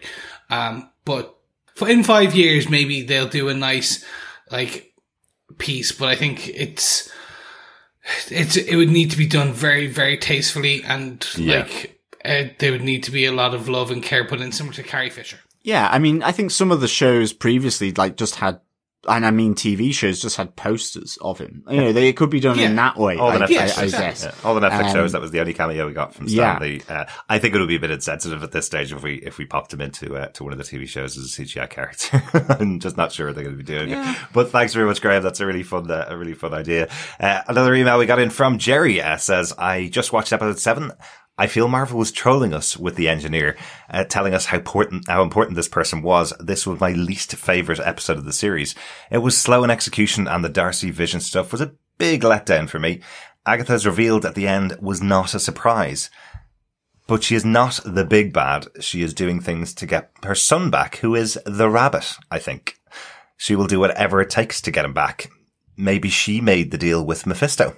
The Nexus commercial is how we get to the multiverse. So Westview has to be the Nexus of realities for the MCU. In the comics, the Nexus of realities is a swamp in Florida guarded by Man-Thing. Love to hear your guys' thoughts. Jerry in Niceville. I could see from exactly what Jerry's saying. I think we talked about it earlier on as well. Just that idea of building up where we think the show is going and, and it not taking the turns that we expected Yeah. can absolutely feel like a disappointment. I, for one, loved uh, Darcy and Vision together. I thought they, they actually worked really well for me in the show. I'm glad we have some scenes with the two of them together. Yeah, um, I already said I enjoyed it. I, I think again, I think that's this is the the, the burden of rea- the burden of knowledge, is the burden of reality, the nexus of realities, if you want. It's the inter. The WandaVision is the the nexus of all of our theories coming together into one place. Oh, yeah. Uh, unfortunately, just not paying off for everyone. Now, I, my advice to the listeners going forward for the next two weeks uh, is just basically suspend all belief, suspend let, let them take us on a journey. well, I hope them so. Take us where they want. You have just listened to an hour of us theorizing about what's going to happen, so I'm sure you all have your own theories. Uh, interesting one again about uh, about possibly um, Agatha trying to save her son, who is the rabbit, uh, Yeah. the real star of the show, as I said, uh, as he was introduced. Uh, that's so interesting. I'd love to see how, that how that'll play out. Yeah, thanks so much, Jerry. Um, and yes, uh, the nexus being how we get to the multiverse. Maybe that's the only way we connect to Multiverse of Madness. Maybe it's simply that. Um, but I am telling interesting you, uh, to see. I am telling you right now, and if this was possible in the Marvel universe, Doctor Strange should be on the Jersey Turnpike right now, getting out to this place where magic is going on, right outside of New York. You know, when Thor and Loki arrived in New York City to find uh, Odin, uh, Doctor Strange appeared instantly, trapped Loki immediately, and brought Thor over to his house. Like he is on top of this stuff, you know. So he should be on the Jersey Turnpike right now. Yeah, no, I, unless the hex, the, that energy field is the, the blind spot. Um, for him, you know, there, there is that. And True. again, in terms of timelines, maybe he's got, he's dealing with a few other things at the moment, you Yeah. know? But I think you're right. There, there's going to be that connection. So I guess he might be winging his way down that turnpike um, As we speak. As we speak. Um, if if the hex breaks down and you know his magical uh, senses start a tingling, dare I say it? I, I love this, uh, but I, I more I just would love to hear a, a certain um, Jersey based uh, podcaster uh, known um, for his other films. He's also a director to find out that Jersey, Westview, New Jersey, is the nexus of all realities. Um, I do believe Kevin Smith will go off on one and just like literally scream on a podcast. I can't wait to hear it. This is how we get Kevin Smith into the universe. You want, you want Jersey? we, we have Jersey. Absolutely. Yeah, thanks so much, Jerry. Um, also on email, uh, Victor. Greetings, Derek, John, and Chris. What an episode. The Agatha Harkness reveal is a gas. Agnes was always a suspected accomplice, but this is huge. Not surprised she killed Sparky. Um, what could be Agatha's endgame? I remember Agatha as Franklin Richards, governess in the comics. Um, probably won't translate here, uh, but Monica's bravery reminds me of other fictional captains even before her powers. The Hex plus two magic users is sure to attract the attention of Doctor Strange and or maybe Doctor Doom. Remember, Doom's mother was a sorceress. The end theme reminds me of the Addams family and the monsters themes. I can hardly wait for episode eight. As always, looking forward to your podcasts. Excelsior, Victor Von Doom. Victor, I want to Um, give you huge applause for tying in John's weird theory of Doctor Doom to uh, to these magic users in Westview. Well done. Well done. It really isn't a weird theory. Okay. These two are kind of like, I guess, Marmite and marmalade or something like that. Bread and butter. I don't Oh, know, okay. like whether they're They whether they're well? co- complementary or whether they are not complementary, like Marmite and marmalade. Um, although marmalade and cheese would be quite nice. or Marmite and the Mouth, which are not compatible. I either. love Victor's suggestion um, here. And again, yeah, your Doom's mother was a sorceress. Maybe, just maybe, um, there is some elevation, I guess, of Agatha in this. Could be. Again, I love this. Um, it probably won't happen. Yeah. But who cares? It's exciting because uh, it, it really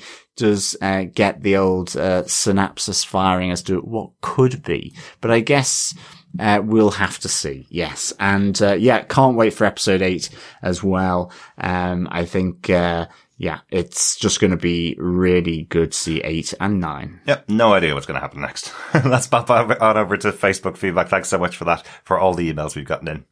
First up, we have some feedback from Dave Horrocks.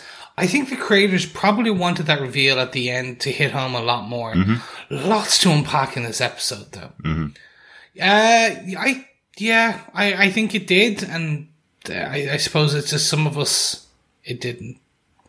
It, it's a marmite. There you go. See, tying it back. All about that marmite. We also got some feedback from Ray, who had this to say. I think the reveal was cool for Agatha Harkness, but the jaunty song for Agatha felt a little flat. Oh. The most exciting thing for me in this episode was to see Monica's acquire, or at least trigger, her powers. So cool when Wanda looked surprised at Monica able to counter Wanda's hex. Mm-hmm. Vision and Darcy were humorous, but inevitably their involvement in this episode really didn't further anything the space rover that arrives and the reveal of Goodner as Monica's contact also felt a little anticlimactic. I guess with all of our speculation, our imagination got the better of me for this episode. Mm-hmm. I commented to Eve, if people and objects could be altered and the very reality itself, what good would a space rover going to have? Ultimately, this episode progressed to who is behind a lot of things, but I felt this episode perhaps overall was the least exciting so far.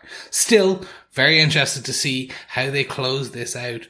Though with the big bad revealed, you think the upcoming finale will be somewhat by the numbers. If I were to f- defend this, I'd still give it three purple vines.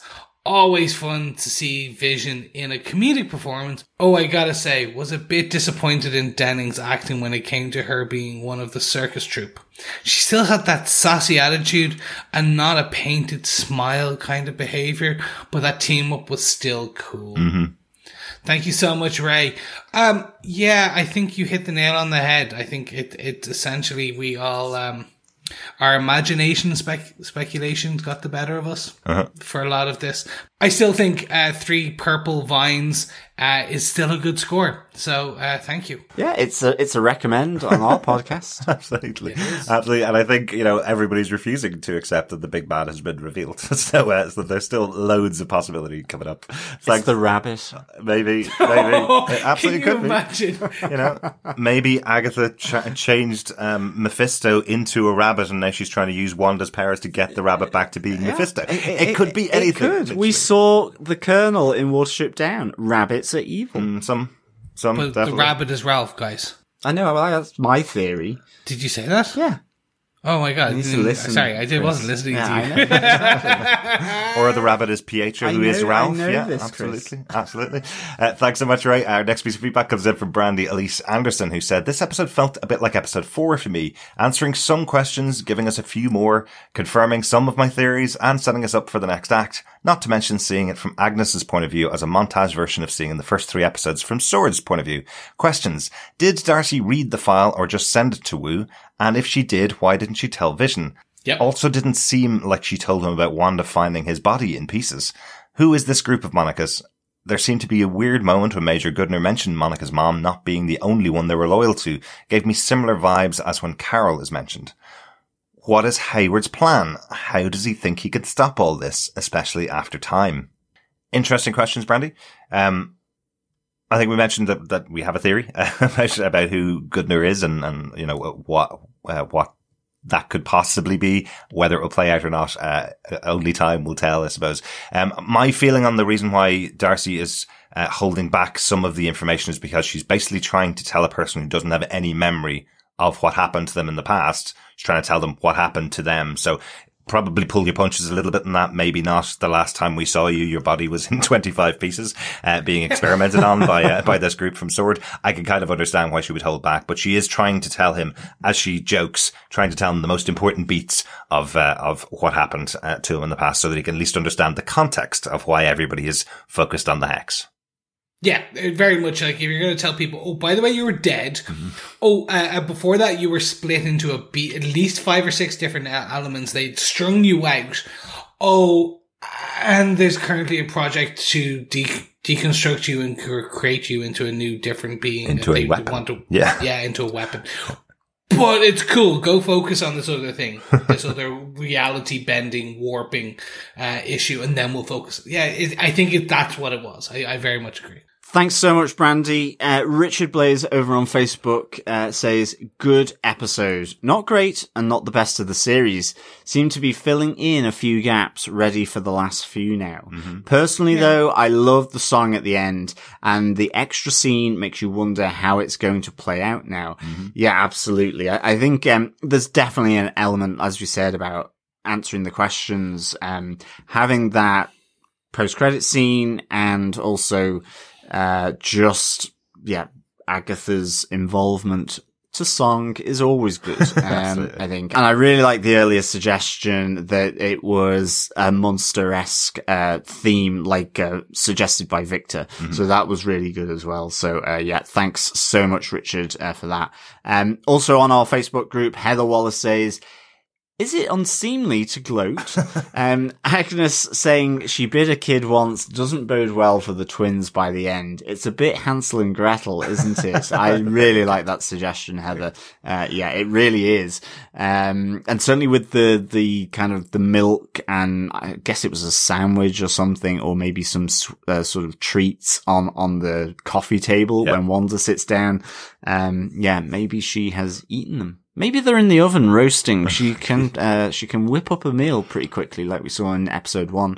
Um, and also Heather goes on to say, my life goal is now to sashay down a path while winking at my audience over my shoulder, just like Agatha. I think that is, um, a lot of people's life goals. It's certainly one of mine is to sashay, not away, but yes, down and with a, a nice, sexy wink. well, Heather, you have been predicting that it's Agatha Harkness since the first episode, I believe, from uh, from feedback. So, um, you absolutely can gloat, and yes, with that knowledge, you can sashay away. Thanks, Heather. Uh, also had some feedback from Alan Thomas over on Facebook. He says, okay, the Agatha Harkness truthers got their satisfaction, but I stand by what I said before, which is that it, that tur- if it turned out to be the case, I was going to side eye the twist because it meant the writers were not playing fair with the audience. Having Vision use his magic trick and having it appear to work is dirty pool, uh, especially since there's no particular reason for her to react the way she did if she could choose any reaction she liked. Same goes for the way she asked Wanda if she wanted to do the scene again. And we also have Monica Rambeau reporting that she could feel in her mind that it was Wanda who was behind it all. These are misdirections that smack of trying to mess with the audience rather than originating organically within the story. Uh, that's an interesting take, uh, Alan. Definitely. I know that we do have that moment revealed in this episode that Ag- Agatha is staring away from Vision composing herself to perform as if she's been uh, she's been re- released from the control, I suppose. So it is in there in this episode, and yeah, they have been hiding uh, all of these moments as we saw throughout this during the season. I don't know. I, I liked how the reveal uh, was done in this episode. I don't feel taken advantage of by not knowing it. I also still don't understand how anybody knew it was Agatha from the beginning. I still don't get it. I don't think there was enough in the show, as I, as I've mentioned multiple times, but people did. People got it. So Yeah, well done. th- thanks, thanks, Alan. I mean, I certainly, you know, we did have that moment. I, I think it was with Norm where he says she's in my head, and we said, "It is it Wanda or could it be someone else?" You know, so I think it was there to discuss for sure, um, about that, like the witch's costume. I, I guess the the tr- the the the the sleight of hand, which I, I feel is quite a nice little metaphor given its magic users, um, is that, uh, you know, there were other things going on in the background. Um, so, I mean, I, I was happy, uh, enough with it. And also, uh, so thanks so much, uh, Alan, for that. I should also say for, with Heather, Sashay, you stay. I said, not sashay away. Um, Derek. Okay. Um, yeah, she, she can sashay, you stay because she got Agatha correct. She was there all from the beginning saying it was Agatha. Mm-hmm. Um, so gloat is allowed as well. I should have And for mentioned any of our listeners who do not watch Drag Race, that is a Drag Race reference. Absolutely. There's 12 seasons. Go watch it. That's awesome. Yes, Uh, exactly. Dr. Bob Phillips says, I was right about Agnes being a serial killer, or at least she has more than one skull she happened to pick up at a car boot sale. and I'm so glad we're getting the full rainbow of powers of Westview. How did Darcy stay in her right mind, though? And most importantly, where is Dottie? Uh, we did see Dottie in this episode. We saw Dottie Yep. uh, gardening uh, when the final battle was going on with uh, between between Wanda and Monica.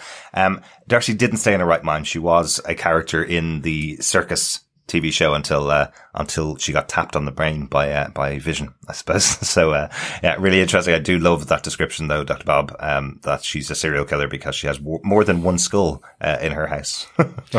I, do want to know, uh, Dr. Bob, um, how many car boot sales have you been to where there is skulls to purchase? Just gonna say, probably not a good car boot sale. Just gonna leave that there. they do have to get them somewhere though, don't they? But uh, but I understand. You know, you might come across one in your entire lifetime, but uh, if you have more than one, that means serial killer. I like it. Well, the church likes a good skull occasionally. Some well, some churches more yeah, than others. yeah, Yeah. exactly. We also got some feedback from Alan F. Jope, who said, best episode yet. That's it. That's his feedback. And yep, I, I don't, don't know if best episode yet, but definitely a great episode. Thank you, Alan. We also got some feedback from Claire Payne, who had this to say, loved the modern family theme to this episode. My favorite moment from this episode was Darcy and Vision. Mm-hmm. Thoroughly enjoyed the whole episode. I'm very excited. It's very exciting where each episode leads us to next. Mm-hmm. Yeah, that's definitely, this is the one there. This is the one, this is the cliffhanger. This is the ultimate cliffhanger. Now, because we got a post credit scene. Mm-hmm. One additional piece of feedback came from Mark Kirkman, who said, I enjoyed the episode. I wish it were an hour as what Kevin Feige said. I'm glad my prediction was true about Agnes being Agatha Harkness. Glad to see Monica become Photon or Spectrum. Who knows? The end credit scene was a bit short, but leads me to believe that Mephisto is involved somehow still. Ha ha ha ha ha. I'm just adding for dramatic effect. um, yeah, Mephisto. Maybe this is this could be the one. Yeah, all along they misdirected us with uh, Agatha.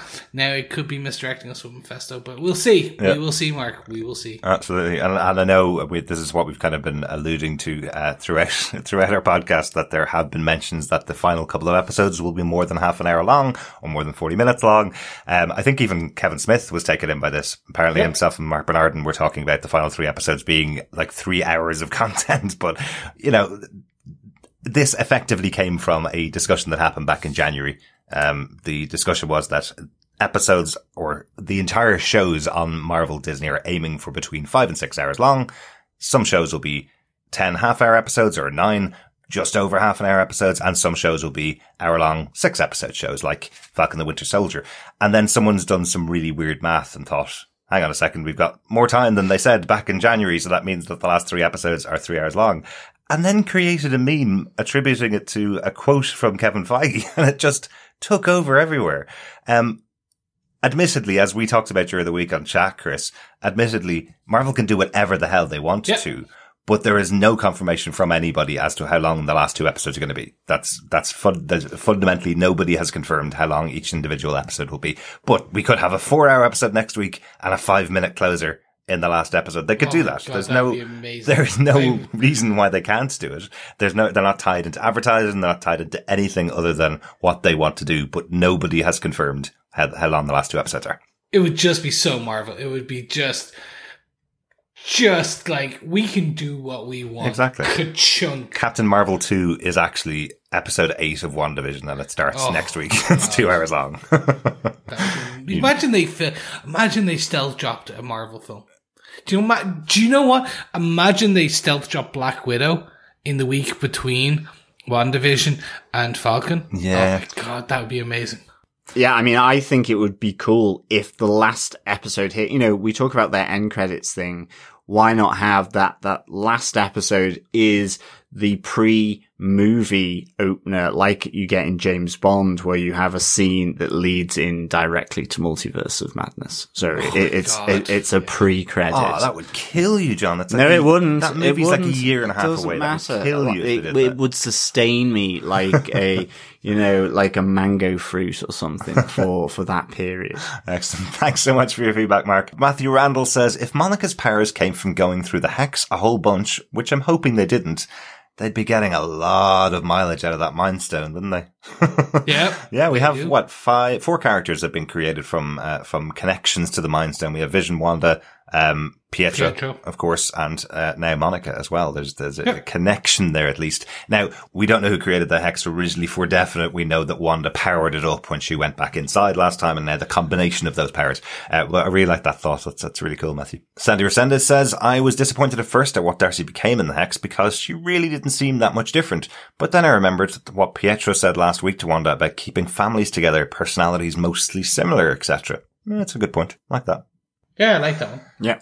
And Sandy says, I knew Agnes was faking last week, and I'm convinced now that Mephisto is going to be the big bad here and will be for the doc- new Doctor Strange movie.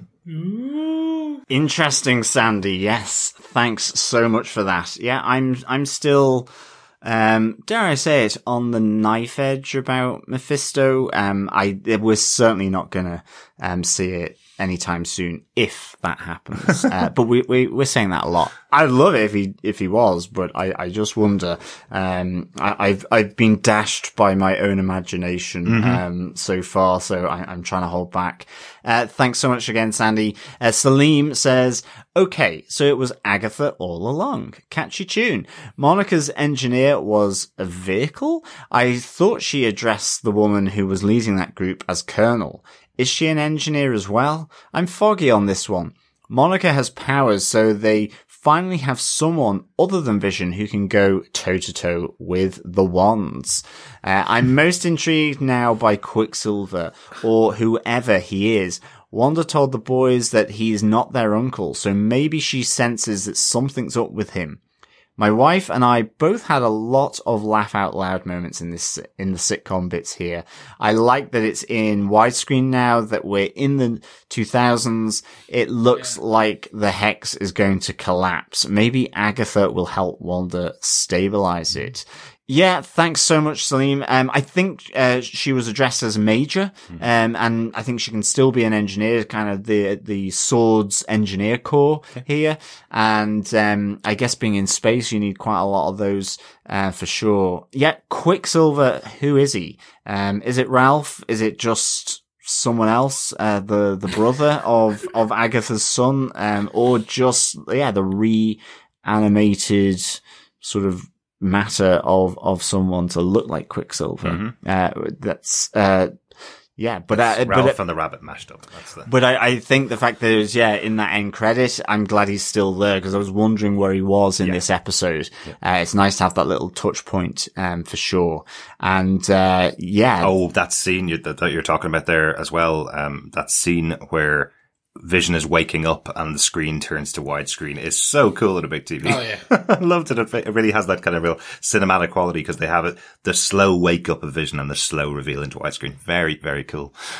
And uh, interesting point. I didn't really catch about the hex becoming unstable, um, and, and whether it was going to collapse. I, I'm wondering whether if it collapses, then yeah, then all the magic users um, alarms start going off, or whether um, it collapses because Wanda sort of depowers or combats Agatha. I mean, who it's it'll be interesting to see uh, for sure. Thanks uh, so much, Salim. Yes, thank you so much, Salim. We also have feedback from Doug Green who said, maybe it was just because they wanted to drip feed us, but with the way they really used the period stylings, it, I get the feeling that I think the reason we didn't get a mid to post credit scene until now was because it wasn't a thing until the early 2000s.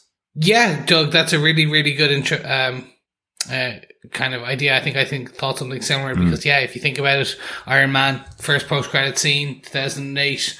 It's around the right same right time, so it's definitely a good um definitely a good catch. Excellent, excellent. Thanks, Doug. Uh, Jeff Charles says we're now in the 2010s with Modern Family nod and an office style intro. Agnes is Agatha Harkness. The engineer is no one in particular. Monica is now superpowered. How is this episode over so soon? How are there just two more episodes to go? Snooper's gonna snoop. Thanks, Jeff. I like that. He's able to cut the episode down to uh, uh, much shorter than we can. Uh, finally, Brandy has a theory about why Evan Peters in the show. She says, why Evan Peters? Well, I think Agnes Agatha planned to trick Wanda into believing she, Wanda, had brought Pietro back. But when Wanda wouldn't even try to bring Sparky back to life, Agnes had to come up with a different plan. Cue Peters as the brother you called out to, but couldn't bear to actually see. Wanda would reject the idea of having brought Pietro back, especially after the talk with the twins, but by having a different face, it helped to gaslight Wanda into questioning herself more than questioning who else could be behind this. And the reason Agnes needed Pietro was to anchor Wanda there. That had been Vision's job before, but he was asking too many questions and making Wanda face too many facts, which is why Agnes tried to get rid of him by driving a wedge between Wanda and Vision. But she needs them both, and maybe the whole town, to think this is all Wanda's doing. That's a really interesting theory, Brandy. I like that. Yeah, that's really good, actually. Yeah. Um, and I think, uh, yeah, I, I, think you see that with the magic show where she's messing it all up and mm-hmm. obviously the, the, tension there between Vision and Wanda. Mm-hmm. Um, and yeah, I, I really kind of like that theory because yeah, it is why the choice of Evan Peters. Yeah. And I think it's stunt casting for us as the audience. It's just a different face for Wanda, yeah. but she believes it's her brother. Really like that. Yeah. yeah. That's a really good one. Really, really good theories, Brandy. Thanks so much to everybody that sent us in feedback on Facebook. As I mentioned before, pop on over to Facebook at facebook.com slash groups slash TV podcast industries. Great chats going on over there. Let's get on to some voicemails. Lots of voicemails this week as well. People are loving this series and uh, we're loving hearing your thoughts about the show. Our first piece of feedback comes into our wonderful listener, Will B. Hello, mates. This is Will B from the U.S. and I just wanted to call in and talk about episode seven. I've been watching WandaVision all season with my five years old, and she listens to the podcast along with me. So, um, a couple things I'm very excited about from this episode. One, finding out that Agnes is Agatha Harkness. I'm not very familiar with her character from the comic books, but she seems pretty evil, so I'm excited to see where they go with that. Um, I thought the comedy bits between Vision and Darcy were pretty awesome. Uh, lots of fun there. Also, Monica gaining her powers. I understand she is a character that's called Photon, so I'd be interested in hear what you guys have to say about that, what her powers are, and um, what that might mean for the future of the show. Um, also, I've been reading online that the book that was in the basement, the spell book, might be the Darkhold. Everyone knows from Agents of Shield. That's a pretty evil book that can open a portal to hell and do some other pretty nasty things. So I'm I'm interested in seeing where they go with that and how it ties um, the show to Doctor Strange and the multiverse. So always enjoy the podcast. Um, love the content. Keep doing what you do. Thanks. Thank you so much, Will. Um, and Mini Will, welcome. And so glad to have you listening to uh, our show. Um, we, your daddy didn't tell us your name, so we'll just call you Mini Will for now. That's so um, cool. Yeah, thanks so much, Will. Uh, it's really cool that, uh, that you have your uh, your five year olds listening into the podcast. This is why we don't curse in the podcast, Chris. yes, that's true. Although we will at one point end up doing a uh, TV podcast industries after dark because uh, I swear like a sailor most days. Uh-huh. In terms of your overall, I hope I answered some of the questions uh, regarding the Darkhold. Um, in terms of Agatha, you don't have much. To I, I at the end of the season, I can do a quick thirty second wrap up of who she is and what she is and like how she white and how, how they've changed her character. But essentially, if you're interested, she has ties to Wanda, she has ties to Vision, and she has ties to um, the Fantastic Four. Um, essentially, but she has always just been a, a supporting character. A supporting character, yes, exactly. Yeah, thanks so much, Will be for the voicemail. We also have some feedback from the one and only Dave. So, Dave, what do you have to say? Hey there, guys. This is Dave from the Comics in Motion podcast. Have to say, I'm absolutely loving this series and always look forward to hearing what you guys always think of it and what you've spotted and things that I might have missed. Um, I'm sure one of the points that you'll be touching on is the Agatha Harkness reveal, and I did enjoy the little monsters theme after they tried to throw us off the scent last week. But following on from that creepy basement scene, I found it a little bit jarring after they built up that tension really well. But I'm interested in what you guys think of that end credit scene and who Pietro might be this week. Now, this is speculation, but I'm uh, it could be a spoiler, so I'll leave it up to you if you prefer to cut this bit out. Now, like a lot of people, I was looking everywhere for signs of Mephisto after the, you know, obviously knowing what he does in the comics. But I think this week my money's on Nightmare. We know that Doctor Strange director Scott Derrickson had mentioned about wanting to see Nightmare in a sequel a few years ago. And in that mid-credit scene, Evan Peters' characters were wearing predominantly a green themed outfit, which we hadn't seen him in before. And with everything else being so well thought out and very deliberate, I, I don't think that's a coincidence. One thing that doesn't really make sense is the fact that Agatha is more of an ally to Wanda in the comics, and so they could just be completely changing that. Or a bit of a Hail Mary bit of speculation is that perhaps she's under the influence as well, perhaps like a dream within a dream kind of thing, and um, uh, maybe that might be a, a final twist in the season finale. But anyway, loving what you do. Keep up the great work, guys. Bye now. Dave Harks, thanks so much for sending in that voicemail to us. Really good to hear you. Yeah, thanks, Dave, uh, for the feedback. Yeah, a nice bit of speculation there for sure. Uh, yeah, I mean, I, for me, the nightmare connection is just because what's been said previously. Um, I didn't spot the the kind of green um, tone to uh, Evan Peters' clothes there, Uh-huh. or, or uh, Quicksilver's. So um, yeah, I need to just um, look at that again. But yeah, Nightmare is uh, a man in green uh, for sure. So really, uh, that's that's an interesting one. Because wasn't the speculation, wasn't the whole story from Scott Derrickson that he wanted to do Nightmare in Doctor Strange 1? Was told that he couldn't, he needed to introduce the character and then he'd be able to do it in Doctor Strange 2. And now, unfortunately, he's moved on from the Yeah. project and Sam Raimi's on board doing, uh, doing Doctor Strange There was a 2, lot of that, and yeah, I mean, dreams within dreams. Um, it really allows you to play around with sort of the more straight um, aspects maybe of this show that actually it becomes a bit more layered uh, as we move uh, towards uh, episode eight and 9 Um, but certainly, uh, yeah, I, I'm kind of though on the on the nightmare side that he is a possibility for sure.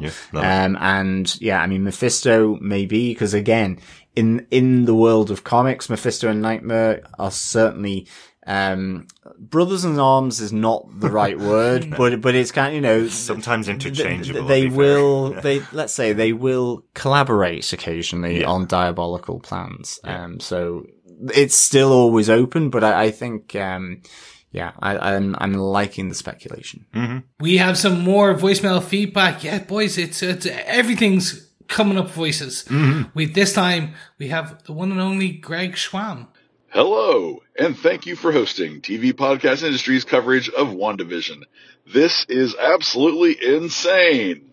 Hi, this is Greg, and I just want to talk about the breadth of characters that we've gotten so far from this relatively short series. Scarlet Witch, Vision, Quicksilver, Speed, Wiccan, Dr. Darcy, Captain Photon, Jimmy Woo, and now we understand that the big bad is in fact Agatha Harkness, whom, from my fuzzy memories of the comics, looks a bit like Maggie Smith with a bun, crossed with Aunt May from the Spider-Man comics. Uh, Kathryn Hahn's performance has been absolutely over the top bonkers, and then she killed Sparky. Crazy. I absolutely love her. And she's been a lot of fun to watch. She does have this kind of Hansel and Gretel vibe going on, but that may just be the fact that I now know that she's a witch, so maybe I was expecting it. I'm really kind of looking forward to what her, her end game is, and hopefully we'll find out next week. Uh, Elizabeth Olsen was absolutely channeling Julie Bowen this episode, and as a fan of Modern Family, I thought it was a lot of fun. And I swear to God, as soon as the screen flashed to back black after the post credit scene, a miniature Christmas tree fell on, on a mantle, which probably shouldn't be up at this point, but whatever. Immediately fell down and crashed onto the floor. Really spooky. All right, look forward to the podcast. Thanks. I love it, Greg. Look, if you want to leave up your Christmas tree till uh, till March, you are absolutely entitled to. Everybody can do that. You're totally entitled to. Absolutely. There's a few houses around here that've still got the Christmas lights out the front. So, um, yeah, they're trying to maintain that festive spirit. Oh, absolutely. If you're staying indoors and every day is exactly the same, you might as well have every day being Christmas, right? uh, yeah, totally. Really, really like those uh, those thoughts there, Greg. Especially just listing out the number of characters that from the comic books that we've had in these seven episodes of a TV show. That's that's amazing to think how many characters have been introduced here that we haven't really seen before. Uh, that's really cool. Yes, thank you so much, Greg. And yeah, like as you said, and as Derek said, just when you actually list them, you're like, oh wow, Yeah. like it's like we have a lot of here, and the the, the way they pulled it together, chef kiss. Yeah, thanks so much, Greg. And finally, we have uh, our last bit of voicemail from Steve Brown. Hello, TV podcast industries. This is Steve, and uh, we have our first post credit scene uh, for WandaVision breaking the fourth wall. Um, another outstanding episode, and uh, I only watched it once. I'm going to have to watch it again before I can send some more thoughts in. But uh, man, super good. Uh, I started to think um, before the post credits scene, I was like, oh, they they listed Evan Peters, but we only saw his back, and then of course there he goes. Um, but yeah, I loved the the Modern Family take on it, and I'm sure people are going to be talking about that. And um, just the, the reveal there at the end, Agatha all along. I'm not sure exactly what that means. How much of it was she controlling? Was she doing everything? Um, is Wanda? Does Wanda have any kind of control at all? I don't know. Uh, seeing those those the glitching at the beginning. Uh, where it was popping between different time periods was was interesting. The kids with the the ga- saying something was wrong with our game, and then the controller changes to a joystick, and then to Uno cards, uh, like going back in time almost, and then back to uh, the controllers that they had. So. Um, yeah, I can't wait to watch it again. I can't wait to hear you guys talk about it and, um, can't wait to, to see the next one. All right. Talk to you later. Excellent stuff, Steve. Yeah, we didn't talk about one bit of the glitching that I can't believe we didn't talk about. I loved the, the moment when uh, Wanda goes to the fridge to get her almond milk. And it starts glitching backwards in time through full fat milk and through half fat milk and the blue and the blue style, the red style Well, into was- a bottle. It was know. fortified Uh, milk. Mm-hmm. with vitamin D, and then it was just plain old full fat uh, black and white milk. Really fun touch to go all the way back from almond milk to full fat milk. Well, yeah, exactly. just just showing the difference in the in the family home. Uh, really, really good good stuff. Um, I love that Steve had uh, uh, records this when he's watching the end of the episode. What I was really hoping for though was that he was going to click his recorder immediately after the episode ended. We'd get a live reaction to the post credit scene. I was really hoping for that, but uh, he seems that he watched the post credit before uh, recording. Uh, Excellent. Great to get the epic music uh, soundtrack to your feedback, uh, Steve. Mm-hmm. Thank you. Yes, thank you so much, Steve. Uh, for me, it's just that you have a musical accompaniment. Yeah. To Yeah, your exactly. fantastic. Yeah.